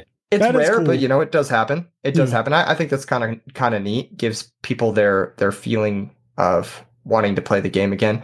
But you did you did mention a new thing, which is like newer and younger players, which brings me to the whole Edison format uh, Oh, point. I think I that- think you know. I think I know what you're going to say, and I agree. Me and Fraser were just talking Yeah, you- about this. Go ahead, say what you're going to say, and I agree. Go ahead. Okay, yeah, no, I mean, I just think that like I I I come from a big family, right? Yeah. I got six I got six nephews. And all the nephews, they're at the same age that I was at when I started playing Yu-Gi-Oh when I was a kid. And I'm sitting here and I'm like, realistically, I can't teach this kid. I, I can't sit here with this kid who's like part of my family, right? Like I care about him a lot. Yeah. I want to like teach teach him a game because it's a big part of my life, right? I want to share that with Yeah. him. I can't realistically sit here and teach him how to play 60 card Brave Eldlich like You- yeah. sword soul. You know what I mean? Like It's he's just gonna get fucking bored. Yo, it's Yeah. impossible now. I, I don't know how a new kid, and like Kenny said, he agrees with you before you even spoke because we just talked about this. I don't know how kids get into Yu Gi Oh now because it's Not even just kids though. Anybody with the amount of t- people don't like reading. People like just to put it. People don't like reading. It's not fun to do, and especially if you're trying to learn how to play the game. And every single card, I think the biggest mistake you ever made is pendulums. They have two text boxes. yeah, and they're small. Like they have Yeah, that was two text boxes, my guy. Like it was so, so- much of a mistake that they completely overhauled the entire way that mechanic works. yeah, Yeah. yeah. And But- no, they they understood almost immediately, but they it, it's kind of one of those mistakes where like you can't go back on it, right? Yeah, yeah. And then like they the- have sorry, the extra continue. deck's got yeah i'm sorry we're uh but the extra deck you know back edison format you know if if you go as far as edison format you have fusion summoning and synchro summoning. That's it. and then ritual summoning but they're part of your main deck. Yeah, uh but for the most part the game like you can teach somebody the game of yu-gi-oh! It's slow enough game. But if you try to teach somebody 2022 yu-gi-oh! there's fusion ritual synchro exceed link Pendulum. pendulum and then there's all the other nonsense that every single little deck and each archetype does their own unique gameplay to do their own Yeah. thing. You can't teach somebody modern Yu-Gi-Oh. it's really hard, especially for a child. Like I couldn't imagine trying to teach a kid. Okay, this is a link summon and this is a ritual one. I know they look very similar, but they're not. And then this is a synchro and this is an exceeds. For this one, you need a tuner. For this one, you need to put the monsters at the same level on top of each other. And then for these ones, you need to fuse. And a way to fuse, you need to play spell cards. But some of them can just contact fuse with no spell card. And it's just like all of these Yeah, little yeah. nuances that, you know, me, Kenny, and Keegan, we all know these things because we've been playing Yu Gi Oh! since fucking inception. But if someone trying to learn all this at one time would be overwhelmed and likely just say, uh, this is not for me. Also, I don't know how you. I, I'm sure they still make starter decks, but I don't know how you make a current Yu-Gi-Oh starter deck because back in the day, you make a starter deck, and yeah, the starter deck will suck, but you're still playing Yu-Gi-Oh. So like, if I have a starter deck and you're playing Gladiator Beast, I still know what you're doing. Like, Yeah. the- we're still playing the same game. But I don't understand. How do you make a modern starter deck? The starter deck's not going to teach you a When's the fucking last time 30 they made combo. one? I don't even know. I don't the know. last modern star. I'm trying to think about what. The No matter what it is, one It can't teach you the that combo that came out was You know, it was a Cyber Dragon starter deck, and the selling point was that if you bought three of them, you could play like a very bare bones like Cyber Dragon Nova deck. See, it came with like Yeah. infinite, infinite impermanence and whatnot. Yeah. I think that the it's more it's more geared towards like a structure deck at that point where Yeah. it's like this is the basics you need to be able to play the game. If you buy three of these, you're good to go. Yeah. Whereas like starter decks like Yugi Kaiba stuff, you can't buy them and then out of the box play against your friend like with the different character starter decks. The the closest thing they have to that now is like the speed duel starter decks, I think. so Are that's that's a good point. Is that starter decks don't really exist anymore? I don't think that a kid and his mom can go to like you know two brothers living in the same household. They can't really go to Rite Aid or Walmart or wherever people buy starter decks from nowadays. They can't just go and be like, "Hey, my kids want to play Yu Gi Oh. Here's a Yugi. Here's a Kaiba. The boys will play and they'll have fun. They'll you know they they won't know they won't even play by the rules, but they'll just play based on what they Yeah. saw in the show because that's what I did. yeah. Uh, that doesn't really exist anymore. You kind of just have to. I don't even. I don't even know how how a kid gets started. Yu Gi Oh. Again, this is like my my biggest question is like, what does a kid do? What does a eight to ten year old kid do to start playing Yu Gi Oh in 2022? Like, how does that process begin? Yeah, so there's there's like there's a couple different ways they're getting in new players now. It's mostly mobile focused, especially like in the Yeah. pandemic when it's like harder to get people together. Yeah, Master Duel, Master Duel, I think was a catastrophic failure at getting getting newer players into playing Yu-Gi-Oh because the crowd it was supposed to appeal to was the competitive crowd, and they switched off of it as soon as they realized it wasn't going to be the exact same as the TCG. Yep. And then um, the casual crowd is just like, this is too much fucking shit. I want to deal with this. And so they had a huge drop off in player base after the initial height. Unlike Duel Links, which I think Duel Links was a massive success at bringing in new players. I think there's one other way they could like bring in new players, and I think this is a kind of a kind of an interesting way. It's it's to grandfather in new generations of the game, where like the whales, the whales are now having kids, right? Yep. Us, our generation, we're now like parenting. We're now like entering our 30s. We're kind of just in that area where that's just what we're doing with our life, and we want to teach our kids, but we're obviously not going to be teaching our kids fucking you know like Mekk-Knights right. we're going to be teaching them we're going to be teaching them like goat format or edison format and i think they made a really good decision with the ots time wizard stuff where now any sort of yu-gi-oh tournament can be hosted and it's official Yes. like i think there's like a vision i have of the future and this is just maybe just like absolutely batshit insane and crazy but i think it's good to dream big for edison format and like goat format and stuff to be the premier ways we play yu-gi-oh and the current format is kind of like an alternate format. It's kind of like how we would view traditional Yu-Gi-Oh or how we would view like other stuff. But like the actual like glory days of Yu-Gi-Oh or like the objectively like best formats are just the ones that the most people gravitate towards, the ones that are the easiest to teach. Like you can you can teach Edison format Yu-Gi-Oh for generations to come and it's never going to change. Kind of like how you could teach a kid chess in a sense, Yeah. right? Yeah. Yeah, it's like chess, but with like obviously alternate options and stuff. So you we could honestly see a world where like there's YCSs that are Goat format and Edison format, and then they'll just have like side events for current stuff, maybe regionals for current that stuff. that is great and that, that is a big dream and i would love that uh I- and the biggest hurdle from a business perspective is obviously they want to sell shit so they would have to i think and i think this would work they would have to reprint the cards from those formats make us make an actual you know a box or um a pack or a starter deck or whatever you want to call it they need to make some kind of product that people can buy that has alternate artwork and alternate rarities of Edison format cards, for example. So why Stone a Legend like Ultimate Rare? That's that does not exist, right? So like something Yep. like that, stuff like that that make will make people Phoenix Wing Wind Blast and alternate art. That would look cool as hell. You see the Phoenix in a different way, or um, you get Caius and like print him in a different rarity too, because you know he's he's in a bunch of different rarities, but like print him another one. Like he's played a lot. Vayu, reprint him different artwork. Uh, stuff like that I think would actually sell because collectors like shit like that anyway. So you'll get like those packs will sell. Like there's a lot of cards in Edison format that are so niche. For example, I had to spend forty dollars a piece. I'll bring this up probably almost every podcast now that we talk about Yu-Gi-Oh. But I had to spend forty dollars a piece on Phoenician Cluster Amaryllis because that card has one printing, and that like that's it. You can only get this fucking card one way. I think it only comes first edition. It's from like Star Strike Blast or something like that. I forget, I forget the set, but it's from one of those sets, a really old set, and they're like almost none online eh, for a reasonable price. So they're all 40 bucks basically, which is crazy. But if they reprint that card and make it, you know, a different rarity or a different artwork or something, just make it accessible, right? Like that's cool. People will buy this pack. A lot of people want to play Edison format. It'll get people talking about like, holy shit, Konami's really supporting Edison. Why not buy it? Like once people see a pack You know how okay. Yeah. You know how Magic the Gathering does M17, M16, M15? Every year, Magic prints a pack that just has reprints of whatever they want to bring into the current format. So if Lightning Bolt is not is currently banned, and by banned I mean cycled out, it's not part of the current cycle of cards, they can just reprint it in M15 and now Lightning Bolt is part of the format. And you can play Lightning Bolt. You can play the artwork from when it first came out. You can play a white border Lightning Bolt if you want to, if you're a baller as fuck.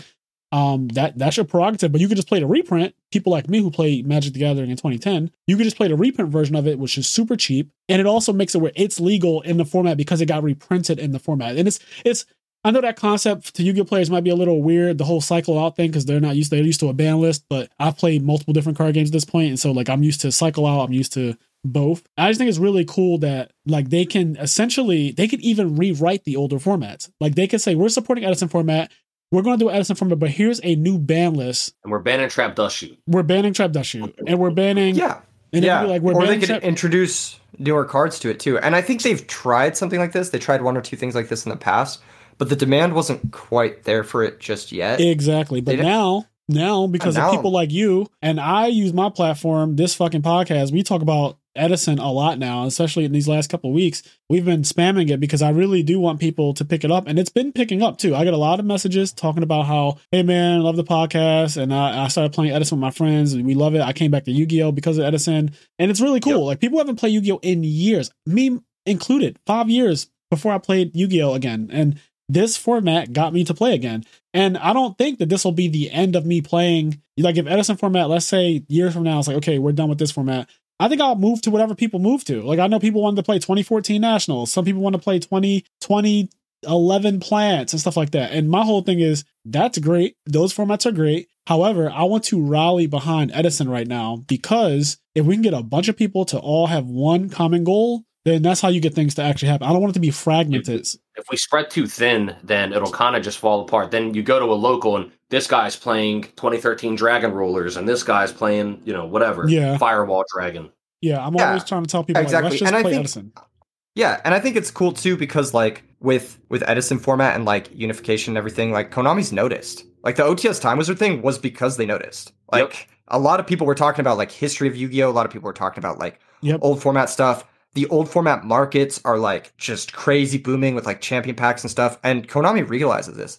Their newest set is actually like, if you look at it, it's just like a bunch of Edison cards Yo. reprinted. Every time I open this, because I've been winning the I've been winning packs at locals, and when I open them, I'm like, why the fuck is there like torrential and there's a salt beast and all these other like weird Yeah, old packed a Dasher. Yeah, I got a super rare dasher. Uh, there's just Yeah. some really weird cards that I'm pulling from these packs, and I didn't understand until recently. Like, oh, okay, so they really are trying to like show their support, but I want them to go full force, make an Edison pack, They make a did. go format pack. They did. They like literally did. There's a pack. The pack that just came out. It's like a full on like. Not, it's not a full on reprint set, but it's like pretty darn close to a full on reprint set. And it's like Hidden Arsenal One stuff. Uh, Cyber Dragon's in it. Book of Moon's in it. Skill Drain, Armory Arm. It's like all Oh Edison. yeah, that Duel Terminal reprint set thing. Yeah, yeah, exactly. And it's like honestly, if you guys want to send a message to Konami, like buy a couple of those packs. Send them a message with your wallet. Like that's that's one of the biggest ways to show like we're out here like doing old format stuff. Yeah, We kind of want this to be something that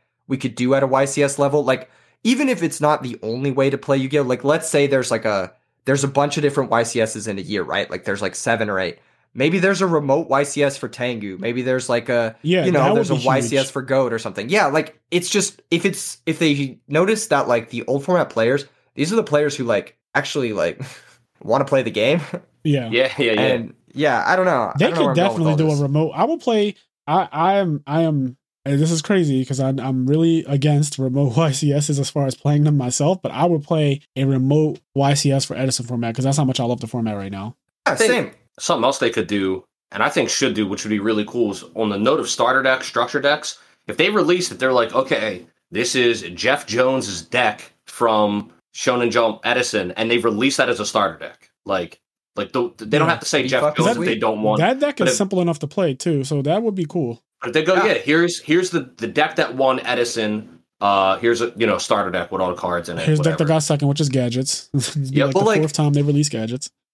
You know what's crazy is like Pokemon actually does that. every year they release the top four from the world champions as like a reprint deck. Yeah, I And- think somebody. I don't remember who. I think somebody we had on here actually said that. I don't remember who who it was though. Yeah. And it's just a fucking it's a fucking great concept. It's great for getting people into the game because you're like, here, the cards aren't legal because they're like they're marked a certain way, they're like signed by the players or whatever, and like you can't can't play with them in an official tournament. But you can like just practice with the best decks at that time period. And it's honestly like the demand for those decks are so high now because people want to play like the past format like Pokemon decks. So it has like it has like resale value in a way that like booster boxes almost don't have. You know what I mean? yeah. Like I that sort of thing is really cool. I wonder if the reason why Konami even decided to do that whole Time Wizard format thing where you can play older formats and they officially support them at OTSs is because maybe they are realizing how the fuck do we get kids to play this game without dumbing it down to a degree? Because like that is what the older formats are compared to 2022 Yu-Gi-Oh. Yeah, totally. They they have no new audience. I mean, they're they're pretty much to milk their whales with like stuff like Master Duel and like a few more like really insane Starlight Pot of Prosperity kind of things until they can do that no longer, and Yeah. then they're going to have to audible into something else or just come up with a new game. Oh, I'm glad Which- you brought up Master Duel too, because I feel like Master Duel should be used for this type of thing as well. I think that would be really cool if on Master Duel there was a thing where you can just play different formats. They Yeah. they do need that because there's so many people that get frustrated and rightfully so when you play Master Duel and somebody takes you know a 300 second turn because there's a timer and somebody takes you know a 300 second turn to set up a board and then you know you just kind of sit there and then if you're trying to play by the way you mentioned dark uh dark magician and blue eyes earlier keegan how they they'll always get support konami supports those cards forever something that's so sad to me though is on Master Duel, there's a feature where you can spectate duels. Every day I spectate one duel because like you get like a reward for it. And 80% of the time, one of the players is Dark Magician or Blue Eyes. they have yet, still, they have not won. I have never, ever seen a Dark Magician deck or Blue Eyes deck win in Master Duel? That's Duel. so brutal. ever. That's so like they've brutal. never, ever won. And I feel That's so, bad for them. I feel so bad for them. Honestly, and that's another thing too, because Master Duel's like so fucking behind the TCG. If they even print new support for Dark Magician, like uh, what is the card called? Something Illusion of Chaos? Chaos, yeah. Illusion of Chaos. Like that's not even going to be in Master Duel for like another year if they Yeah. go at the pace that they're going now. So it's just kind of like, come on, like give us the Dark Magician support that you guys are printing in in current, and so people can actually play the Dark Magician. Like, uh, everybody wants to play it. It's the most popular deck on the platform. Dark Magician and Blue Eyes. Like they're the most Easily. popular decks, and they don't win like ever. Yeah, yeah, make them broken or something. if they want me to play Master Duel, all they got to do is say we're introducing Time Wizard formats to Master Duel, and I will download the program immediately on all my devices, and I will make an account, and I will pull up my wallet. That's all. Dang. It will literally be that quick. They could do it tomorrow. They could literally say on Thursday, "Hey guys, we are now supporting Edison and Go format on Master Duel. Check it out. Uh, you know, the game will automatically let you know what cards are legal, so you won't be able to add cards that are not from those formats to your deck. And look, I, I will fucking go up for that immediately. I probably will become a streamer. Yeah, yeah, I would shell for that. I would shell. I'd max rarity my Edison. I'd get all the prismatic-y, starlighty kind Mhm. of things. That'd be really fun. Yeah. Uh, I guess I want to take it. But on go ahead. No, you go. You go. You're good. Uh, I was gonna say I did want to ask you like go back, back, back because we've been talking so much about Edison format and all the things you've done for Edison format, but I do want to know a bit about you, like as a player. Like how did like I know how you got started and everything like that, but um like what what is your is Edison your favorite format of all time? Like is that peak Yu-Gi-Oh for you? Is like what's your favorite deck? Like what's your favorite stuff in Yu-Gi-Oh? Well, the first Shonen Jump I entered was actually Shonen Jump Vegas in 2005. It was GOAT format. And me and my cousin entered, like I said earlier, we played Yu-Gi-Oh together. It was kind of like our thing growing up. And It was- it was a lot of fun. Holy hell! How old, Yeah. how old are- how old were you? uh, I'm 29 years old. So I, Okay. I would have been about, I would have been about, what is that? 13, 14, right around there. Yeah, yeah, like an Yeah, yeah. actual child. Yeah. Yeah. But I mean, we were, we were competitive. Like, Yeah, yeah. Kids, I- I- kids I grew 13 a- year olds can fuck you up in Yu-Gi-Oh. I've been fucked up by 13 that's what I'm before. saying. What I'm saying. What's, what's his name? Dueling Book Grinder's like 17 or something. Okay. like th- these kids are cracked no cap but Yeah. uh yeah uh yeah so we started playing that was my first premiere event i took a little bit of a break when i entered high school but then in high school it started booming again that was right around the light sworn era like Yeah. 09 Yep. um And that was like towards the end of my high school experience. But then I was like starting to get money because I had my first job when I was in high school. And I was Yeah. like, okay, huh, okay, maybe I can uh, actually afford to play some of these really cool decks. And I started looking into it. And like right as I started looking into it, it was like Shonen Jump Edison ha- happened. Jeff Jones won. And I was like, I got to build that quick draw deck. It looks so cool. Yeah. I didn't even understand it. I remember reading Honest for the first time and just being like, this is insane. Like, this card is crazy. Yeah. Uh, Honest is one Uh, of my favorite cards. Honest is the sole reason why I like to play Lightsworns. Like I enjoy just because Lightsworn supports Honest. Like Lightsworns are cool, but holy fuck, having Honest in your hand feels so good. there's really no feeling Feel like so it. And safe.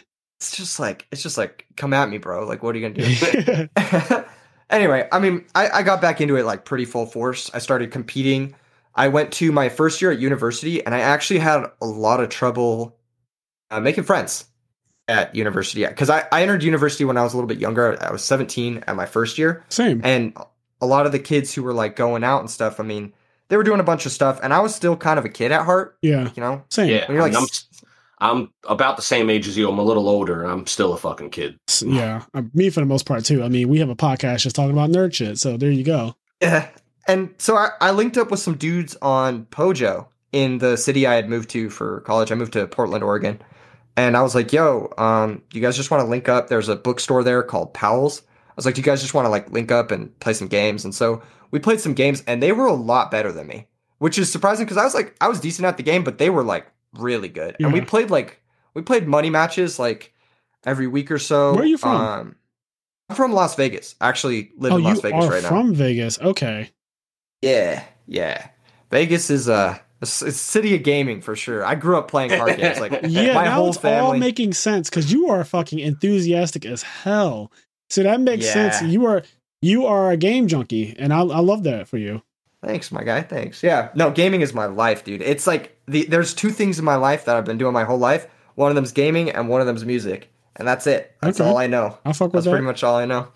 But yeah, so started linking with these guys. Then I went to a couple regionals. I ended up topping one of the regionals. This was uh still in Edison format. It was like this. Oh, it wasn't still in Edison format. I topped one regional before, um, before I left for the university. yeah. And then I, t- I topped another regional later on with the same deck I had topped before. So I topped one regional in Edison format with dragons. And I was like, this deck is insane. Because everyone was kind of sleeping on it because Red Eyes Wyvern and like Red Eyes Darkness Metal were kind of rare at the time. Yeah, they were. You couldn't really get them that easily. He was in a magazine, And- right? Wasn't he in the Shonen Jump magazine or something? Or that was Yeah. Darkness Metal? I wonder if they still do that. Actually, I think he might have been reprinted like right then. I don't remember if he was reprinted right before I got him or right after I got him. Yeah. He wasn't But easy at to the get time- though at first. Yeah, a lot of people were sleeping on him at first, and that's why I think it was easy to top the regionals because you could just it was like fucking people didn't know what was up. People didn't Yeah. know you could do that kind of broken stuff. Yeah. And then the second time I played with the deck, I think it was in 2011 or 2012. It was in like one of the Tengu formats, and I was playing. I was playing the deck with Safe Zone, so I would just put the Drago into play, and I would Safe Zone the Drago, and like agents, like they couldn't make Librarian, they couldn't make Formula, they couldn't make like you could. They couldn't do anything. Yeah, Like, most decks couldn't do game. anything. Yeah. man, Yeah. So, and that was like that was fun for me. I think that was a fun part of my life. That was kind of like my childhood into adulthood moment of my life. I was like traveling for tournaments for the first time. I was like meeting people and like just uh having a really good social experience, I think. Yeah, I think that's a first big time- part of why we love Yu-Gi-Oh too. Is I met so many friends. I met Kenny that way uh, at a at, at a local that became like my new local home when my original one shut down. Uh, we all migrated to this place called Red Caps Corner, and that's where Kenny and I met. And then all of my friends, like I met McCabe at JMC Collectibles, and we're still lifelong friends. And I met Silverman uh, at Alternate Universes, and we're lifelong friends. And so I have a, a ton of friends uh, who I only know because of Yu Gi Oh, because of locals bringing us together. And we're still now in our later years, we're still close. And it's crazy. It's been almost two decades of us just being cool with each other. And it's because of Yu Gi Oh! Like Yu Gi Oh! the social aspect of it, going out to eat with your friends, talking shit, talking about how you did in a tournament, things you want to change, your losses. Those things are so fun with your friends when you have a big group and everybody's just telling stories, uh, savage things that have happened, and all kinds of craziness. You know, you know how it is. Like you live in Vegas, so you know how it is. It's it's great. It's just a Yeah. fucking great feeling. Yeah, there's a there's a quote from a movie. Have you guys seen The Matrix Reloaded? I unfortunately have. The second one, right? Second or third? Yeah, I think I don't. Oh wait, I don't no, remember. it was the second one. I like the second one. It's the fourth one. I don't know why I immediately thought you were talking about Resurrections. Yeah, I've no, no, seen fuck- I've fuck- seen the the original one. Yeah, I've seen the, the first three, and I love the first three. I've, I've seen all four of them. Unfortunately, the last one is god awful. But you're talking about the second one, and I like that one. Yeah, I, th- I think it's the second one. There's a character named Seraph, and Seraph says to Neo, when they first meet, he's like, "Before I can take you to the Oracle, we have to fight." Yep. And then he's like, "You never really know someone until you fight them." And I feel like the same is kind of true with like Yu-Gi-Oh. Like you never really know someone until you duel against Yep. them. Ah, like- That's why I hate McCabe. that's that's that's why I hate Frasier. That's why, that's why I hate the circle of hate. Look at that. like I mean, I, you guys uh, hate you each know- other, but you also respect each other. You Yeah, know, you guys, yeah, yeah. Let's call it that. I hate It's him. like a. I can say that I hate him. Oh, jeez, relax. Listen. this is supposed to be touching. I've Uh, told the, I've told the story on the podcast before, but I will never forget when I played the one time I almost beat him in a tournament. I was playing Frazier, and you know, since I since I've known him, like when I when I met Frazier, he was just a guy that played Yu-Gi-Oh. He wasn't a YCS champion. yeah, yet, I, I didn't win But- until later in the year I met you, so you might be a good luck charm. But go on. but you were still one of the best players in our area. Yeah. And so we played, and I remember like the first time I played you, you know, you were all like giggly or whatever, and just like I just lost like almost every game, and you were just having a good time. But then we Mhm. played in tournament, and I almost beat him. He was playing like some Twilight Lightsworn deck, Yep. and he almost decked out. And I was like looking at everything, and I was like, I think I got him. Like he's gonna deck out. Like I'm gonna just end my turn, and he's lost. And he spends like 10 minutes on his turn thinking. And then I don't remember the play, but the play results in him doing some kind of plague spreader thing to put a card back on top of his deck so that he can end his turn And, and I got rid of all of my monsters that mill too. Yeah. And then uh and then yeah, I don't remember what happened, but he ends up doing plague spreader to not deck out and then killing me on the next turn. And then he looked at me and he was like, Did you really think I was gonna let you win by deck out? You're like something something fucking cocky. Like he was like, Did you really think I was gonna let you win like that or something? Yo, And I was like, such a video. I was such an anime character in real life. Like I felt, especially back then when I'm, you know, this is over ten years ago now. Because Kenny and I have known each other for twelve years, and I was such a into all. You know how they just talk shit in the show. Say goodbye to Exodia Yeah, and all the rare hunters and all that Arkana. Like talk like Kaiba, the things that Kaiba would say to people. I was so big into the t- the shit talk aspect of Yu Gi Oh. Like His favorite character is Aizen. Don't let him don't let him tell you otherwise. yes all and it's all in good fun like obviously you know kenny was my friend but when we when we sat across from each other in tournament he was not my friend anymore and That's right. and that's, That's how it's all that's always how it is with me like once once we sit across from each other in this tournament it's We- all we bets have- are off We have another really close friend named Cairo. I remember they one day I was at Fraser's house because he he lived together with another one of our friends, hmm. right? And so I'm hanging out with our other friend at the house playing Smash. They come home and Cairo is pissed. And he's like he's like saying all these mean things and Fraser's just like laughing. And basically the story is they played in tournament and Fraser beat him by timeout. I don't remember the ex- the exact oh, play, Oh, man, but he beats him by that's brutal. timeout. And Fra- and Cairo's like, I can't believe you would do that to me. Like we're supposed to be friends. And Fraser was like, We were playing in a tournament, Cairo. Like, what do you? And when was i like, said "Um, them that you- really made him pissed. You are the villain, lawful evil. I, I, yeah, I used to be such a villain. He was like, I thought we were friends, and I was like, why did you think that? And he fucking stormed out of locals. And as soon as he slammed the door, I started laughing. They were like, yo, what, what happened? I'm like, he's mad because he got decked out or timed out or whatever. They're like, basically, he had a full field, and I, I forget how. I think I was playing something with Waboku or something like that. And like time, time was called, like fair and square. Time is called and he could not win. But I guess he wanted to like the game to go on longer. He wanted me to like draw in my turn immediately so he could attack me for game or some shit. And he was just pissed. He fucking slammed the door. He left out. And to this day, that's one of the funny stories because he's the kind of guy who never gets angry. Like we never see him Yeah. angry. He never, ever, ever gets angry. He's always so happy go lucky, so jolly, so fucking he's such a troll like he's a trolley guy. But that day i brought the real version of him out. All of that trolley bullshit went out the door when he got he was pissed. He's like i thought we were friends. I was like what made you think that? And he lost it. And then everybody i was like he'll be fine. I was like it's fine. There's something about time rules that brings out the worst. oh the new ones The are worst. terrible. The new ones are even more cutthroat. Like at least back then cairo had four turns. He got zero one two three right? Because that's how it worked back then. It, it like this is we're talking about 2000 i think this was like 2011 um so so back then turns were zero one two three and it's It had to be had to be later than that, but yeah, around that time. yeah yeah, yeah. You, you looked at Medina at the time, but yeah, okay All right, so yeah, it, it was whatever whatever format it was. It was long before the current shit where you know it's just that's the end of the game. Like finish out your phase and that's it. So he had. It's not like he. It's not like time was called and they were like, well, whoever's life points is higher wins or something like that. Like no, like we both had time. Then zero, one, two, three, and he lost and he was just pissed at you know He was so mad. he was furious because he was going to win the game. man. like that part is undeniable. His field was developing in such a way, and I was just setting monsters. I was just like, well, all I can do is set. But Yeah, all that to say, you are correct, Keegan, with that quote. I agree. Yeah, yeah. You don't really know someone until you fight them. And and it's a cool way to connect with people, I think. It it's a way that we we don't really get to connect in like, you know, modern civilization where we're not going around like hitting each other with sticks, you Yeah. know. Yeah, yeah. Uh, you got you got to find a new way to compete with other people and I think this is a more healthy way to do it and Yeah. get to know, you know, your your fellow peoples, your I wanna- fellow homies and stuff. I want to say, and you know, um, I don't know how much longer you guys want to go, but I, before this gets, can I want to bring this up because I really want to bring.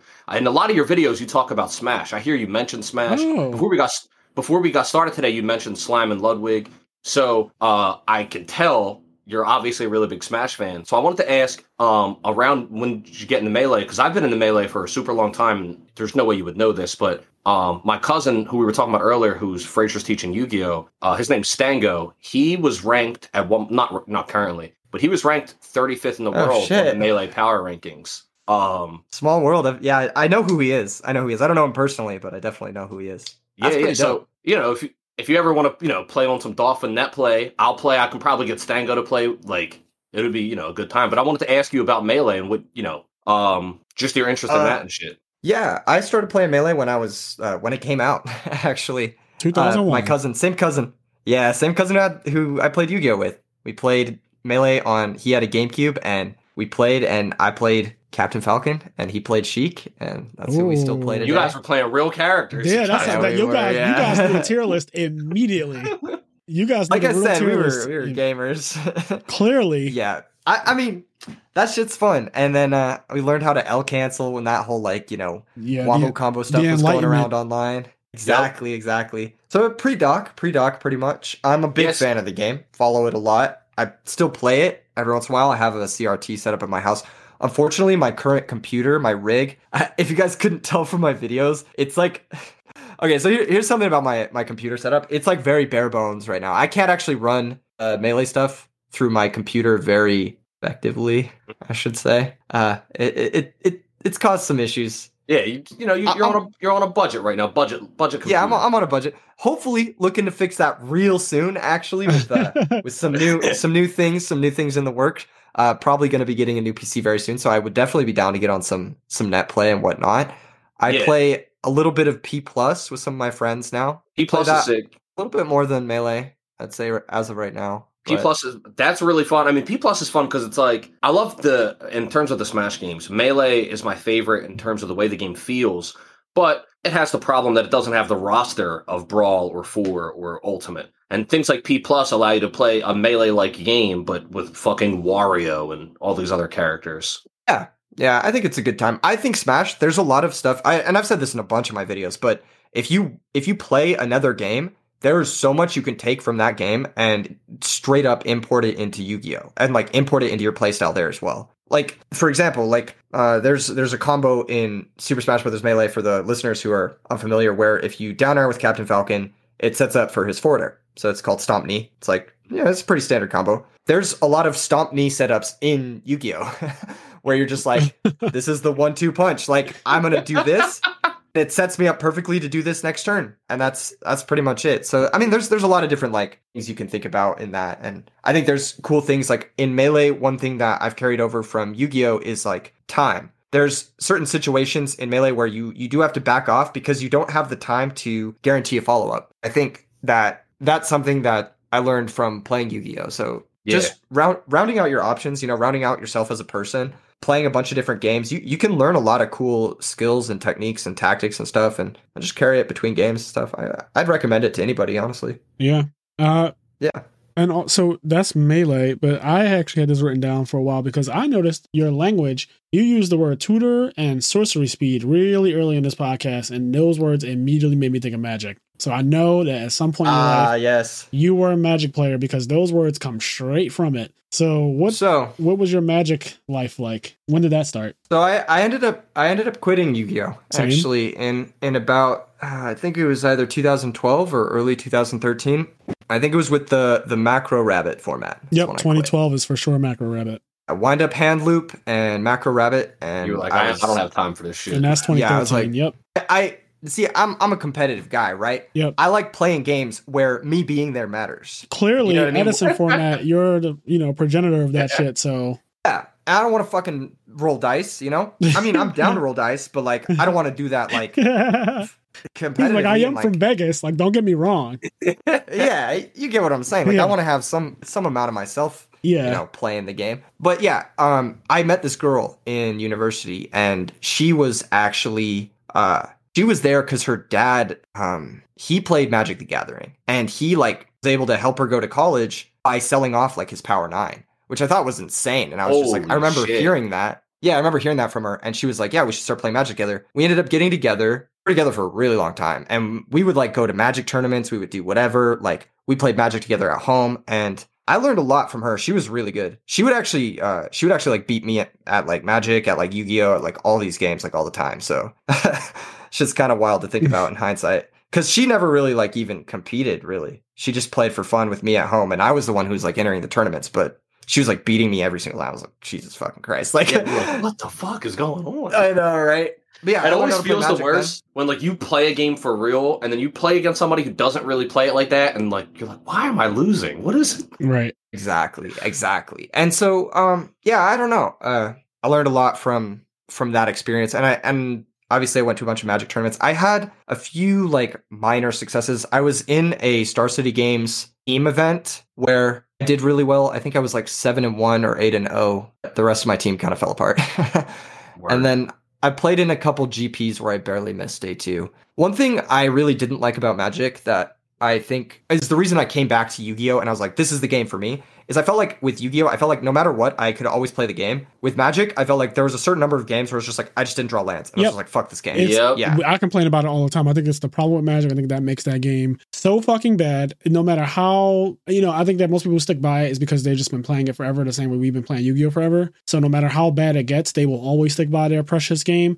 But that game is flawed in a way that is so easy to correct that it frustrates me. The idea of land as a resource itself, specific cards that you have to draw titled land, bothers me to no end. And the reason why it bothers me so much is because card games have come out after Magic that have just corrected it, like Duel Masters and Hearthstone. Like it triggers me so bad they can just correct the system and they just choose not to. Yeah, for sure. And I get it, right? You know, I get it. Don't want to offend the loyal fans and whatnot, but I do.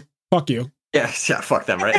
uh, but but in reality, like Taking this podcast to the next level. even if you look at things like from a statistical level, like if you look at top top players, and I'm talking like the best of the best, like the Owen Turtenwalds, the Jon Finkels, the like you know the Paulo Vitor, you, you get where you get where I'm going with LSV. this. LSV, yeah, their win percentages at like even at a pro level are never breaking like 65 percent, Yeah. which is like embarrassingly low. Yeah. like you're you're fighting for these like very small margins of a percentage because a large percentage of the games you're losing to your deck just falling apart, like not having lands. Yeah. So so I'm just like, so man, frustrating It's the worst so way to go out. frustrating. Exactly, and it could happen to anyone. It doesn't matter how good you are. Yeah. It doesn't matter how well you built your deck. Doesn't matter how well you played. Rounds one and two, if your luck hits you, then you're out of the tournament. And that that happened to me at a couple tournaments. A few other like instances where like I used to play control decks in Magic, and I've had instances where people will get upset and stall me, and I'll just end up in the draw bracket early in the tournament and just Uh, drop and That's, yeah. yeah. See, and and this is this is going to be a segue, and and this is where I, I think I might actually need to head out for the rest. So I, Yeah, I think we're we'll gonna- close off the Yep, yep. podcast with this. But time rules, fuck time rules. I love double elimination. I don't love Swiss because of the fucking time rules. I think if you're slow playing, you're not playing at a reasonable pace, you should be disqualified from the tournament immediately. And I think oh, Jesus. yeah, no, this this is this is kind of like extreme measures, but it's just like play at a reasonable pace. You know what I mean? Yeah. You get you get one warning, and then it's a DQ, match loss and DQ, and then just play double elimination tournaments so the tournaments just run. And I love they're- double elim. Yeah, I like the double elimination I'm idea. saying. I do want to say this. You and I completely forgot about it. And I'm so glad you brought this up about that last tournament that you hosted. Dear God, I loved everything about it except one round. Okay, there was one round where there was a frog deck on screen and I wanted to claw my fucking eyes out. That Yeah. so Yeah, I don't know brutal. I don't know what you've done to change it for the because you have a tournament coming up March 26th, right? Yeah, yeah. So that, I was going to talk about that. Yeah. So Um. I hope that you fix that because that should not be allowed again. Like that is not okay. Well, some developments, some developments, right? We are gonna um we're gonna talk about me and the other two head judges. We're we're still talking about the time rules. I can't really say anything super definitive Yeah, yet. yeah. As of right now, what we've been doing is just if you're slow playing, we give you a warning, and then if you continue to slow play, we just DQ you. So and as long as you're playing at a reasonable pace, because his deck he is doing something like technically Yeah, yeah, exactly. So this is this is kind of something we've needed to talk about because there are ways you can kind of go infinite in Edison format like Yeah. that deck does. And you can be forced into these situations where it's just gonna like drain time on rounds. yeah yeah yeah So so that's the problem we're we're kind of facing, and we're definitely going to come up with a solution to that because there are some pretty major developments. I mean, I just got an email in the middle of this podcast that uh we're we're going to have a sponsor for the next event, and the Nice. prize pool is going to be prize pool is going to be really fucking big. So it's likely going to end up end up being a two day tournament. We're probably going to have to be March 26th and March 27th. Yeah, and that might mitigate some of the like slower parts of the tournament. I mean, if we're able to do like top 16 on the next day or whatever it is, it might not matter so much if one of the rounds runs just a tiny bit longer or not. yeah And this is this is the first tournament where someone's brought a deck like that and we've had that problem where they haven't been slow playing and they've actually made it that far into the tournament and caused a problem at that late in a round. Like Yeah. That's the first time that this has happened and it might just be a corner case thing and we might need to handle it as a case by case thing. We're not really sure exactly how we're going to approach it yet but there's a solution in the works i promise yeah because that Where everything else was fine and i saw that and i i wanted to turn the stream off but i was like i've been having so much fun watching this. I mean you started off with dale bolito immediately playing with you know yeah and i so i was Yeah, really happy to watch. And then i got to that point and this was late in the day. Like i've already at this point i think that was like round seven or eight or some shit. It was late. And uh when that happened i was like why is this going on for an hour? Like why am i watching this frog player literally do this shit for over a half hour just as one turn? And then the whole thing the whole duel taken like an, it was just ridiculous. I was like oh my god. A large part of it too is that in that specific circumstance he actually he actually made an illegal move in his combo. So he had to go back and like redo Oh, all of it nice and then on top of that because he made that illegal move his opponent rightfully speaking was like yeah i'm going to make you play out the entire combo because you made an illegal move and now i need to make sure you're not going to make more he didn't like trust him to like yeah, actually no, that's demonstrate true. an infinite If you burn me once, even if you're like, oh, okay, okay, okay, I, I get it now. I know how to do it. I can guide Yeah. your whole hand. I'm like, show me because yep, you already exactly. fucked up once. So now I need you to show me. So I, I get it. Uh, but Yeah. yeah. I mean, we can wrap up there. Like, I'm glad that you're having another tournament. I'm, I want to enter it so bad. There's only one little conflict that I'm having, and that's because Philly is getting its first in real life regional back March 26th, and I the same date I know it Oh. fucking sucks, and it's capped at 800 players. I don't know if you know about Philly, but we get some of the biggest regionals in the country. So facts it's Facts. going to be that 800 person cap. They're going to blast past that. There's going to be more than 800 people that show up for sure.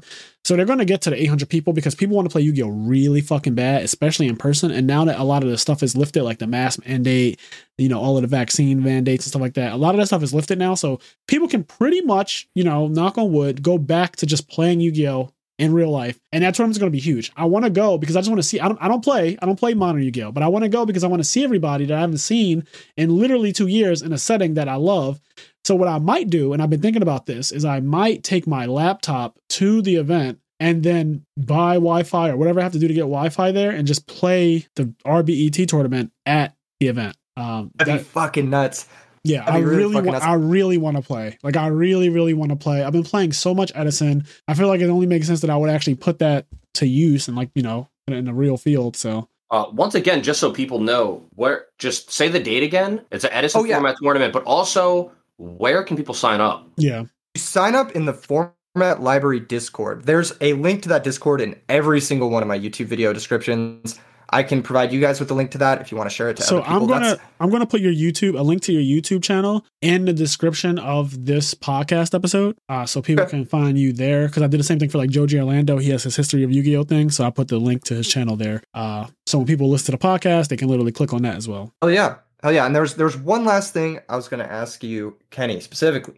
I know, up? Fraser, you are going to the tournament. You're gonna try to get some hotspot Wi-Fi yeah, to I'm play gonna in try the to event. finesse it. I'm gonna try to finesse it. If you can if you could make it work, that'd be wild. Yeah. But Kenny, are you doing anything on the 26th and the 27th of of what, March. March. right? So this month. Let me Yes. look real quick. 26th is a Saturday, 27th is a Sunday. Uh Yeah. I don't at the moment have anything planned. No, at the moment I don't have anything planned. The only thing I could be doing is on the 22nd, Capcom is having a 20-minute Monster Hunter showcase. if they say if they say Monster Hunter Rise Sunbreak comes out on the 26th, then yes, I'm doing something. I'm playing Monster Hunter Rise Sunbreak. Oh, oh, I get you. but but Oh, that's not going to just that's not going to happen. yeah, that's but not happening. We might I, get a um, demo. do we might get a demo. I do need a second but I'll be available. commentator. I do need a second commentator for the event. So I'll jump on if you want to hop commentary. on commentary. Yeah? Does that sound like fun? Yes, get some Yeah, I'll Iron jump- podcast representation on that fucking commentary, Kenny. That's I'll what jump I'm on commentary fucking for sure. saying. Yeah, that sounds hype. Yeah, just Awesome. Uh, we have each other on Discord. Just let me know. Um, you know, we'll iron out the details. Let me know what time, like what blocks or what times you want me on, wherever. and- yeah, we'll we'll figure it out off air. We'll figure it out But uh, off air. for sure, hundred for sure. percent. If you Yeah. need, if you want somebody to commentate, um, Saturday, that Saturday and Sunday. At the moment, I don't have anything planned, and so I can set that plan in the motion. So then, if something comes up, I can say I'm already doing something. Yeah, for sure. Sounds good. Anyway, yeah, thanks for having me on, guys. me this in. was an a- absolute blast. Yeah, this is really Hell yeah. fun. actually. And I mean, we hope to have you on again at some point down the road. Like you're pretty easy to talk to, so yeah, I'm down for whatever. I mean, this is this is a blast. I, I could talk about Yu-Gi-Oh all day, dude. Honestly, Same. yeah. same, Hell yeah, same, hell yeah. Uh, and okay, also, go I say this all the time. I'd love to, you know, I say this to almost all the guests. I'd love to have you back because I know you have interest outside of Yu-Gi-Oh, like Melee or you know, however many other things, whatever anime or movies you like, and we could talk about fucking any of that. That's just a nerd podcast. So Hell yeah. Sign me up. All right, anyway. before we go, Thanks, guys. all right, see you, Keegan. peace, peace. All right. Before we go, guys, as always, I want to give a shout out to our patrons over at Patreon. Uh, so we have Connie, Austin, Leon, Quest, Garen, Hylian, TCG Automotive, Silver Chronic, Tyree Tinsley, Dimitri Barnes, Alexander Brissett, Vinny Casello, Dominique Roberts, Game Freak Yoshi, Alex Flamer, Gabe Marini, Honorary Reynolds, CJ, Dubk Dad One, Saul at Dabbers Gaming Cafe in Georgia, Dan Vrabel, Joseph Marcello, and Scott Page. Thank you guys so much for being patrons. We really appreciate it. It goes a long way. And as I always say, do the things that make you happy. I hope you guys enjoyed this episode. Hell yes. So long, Gay Bowser. So long.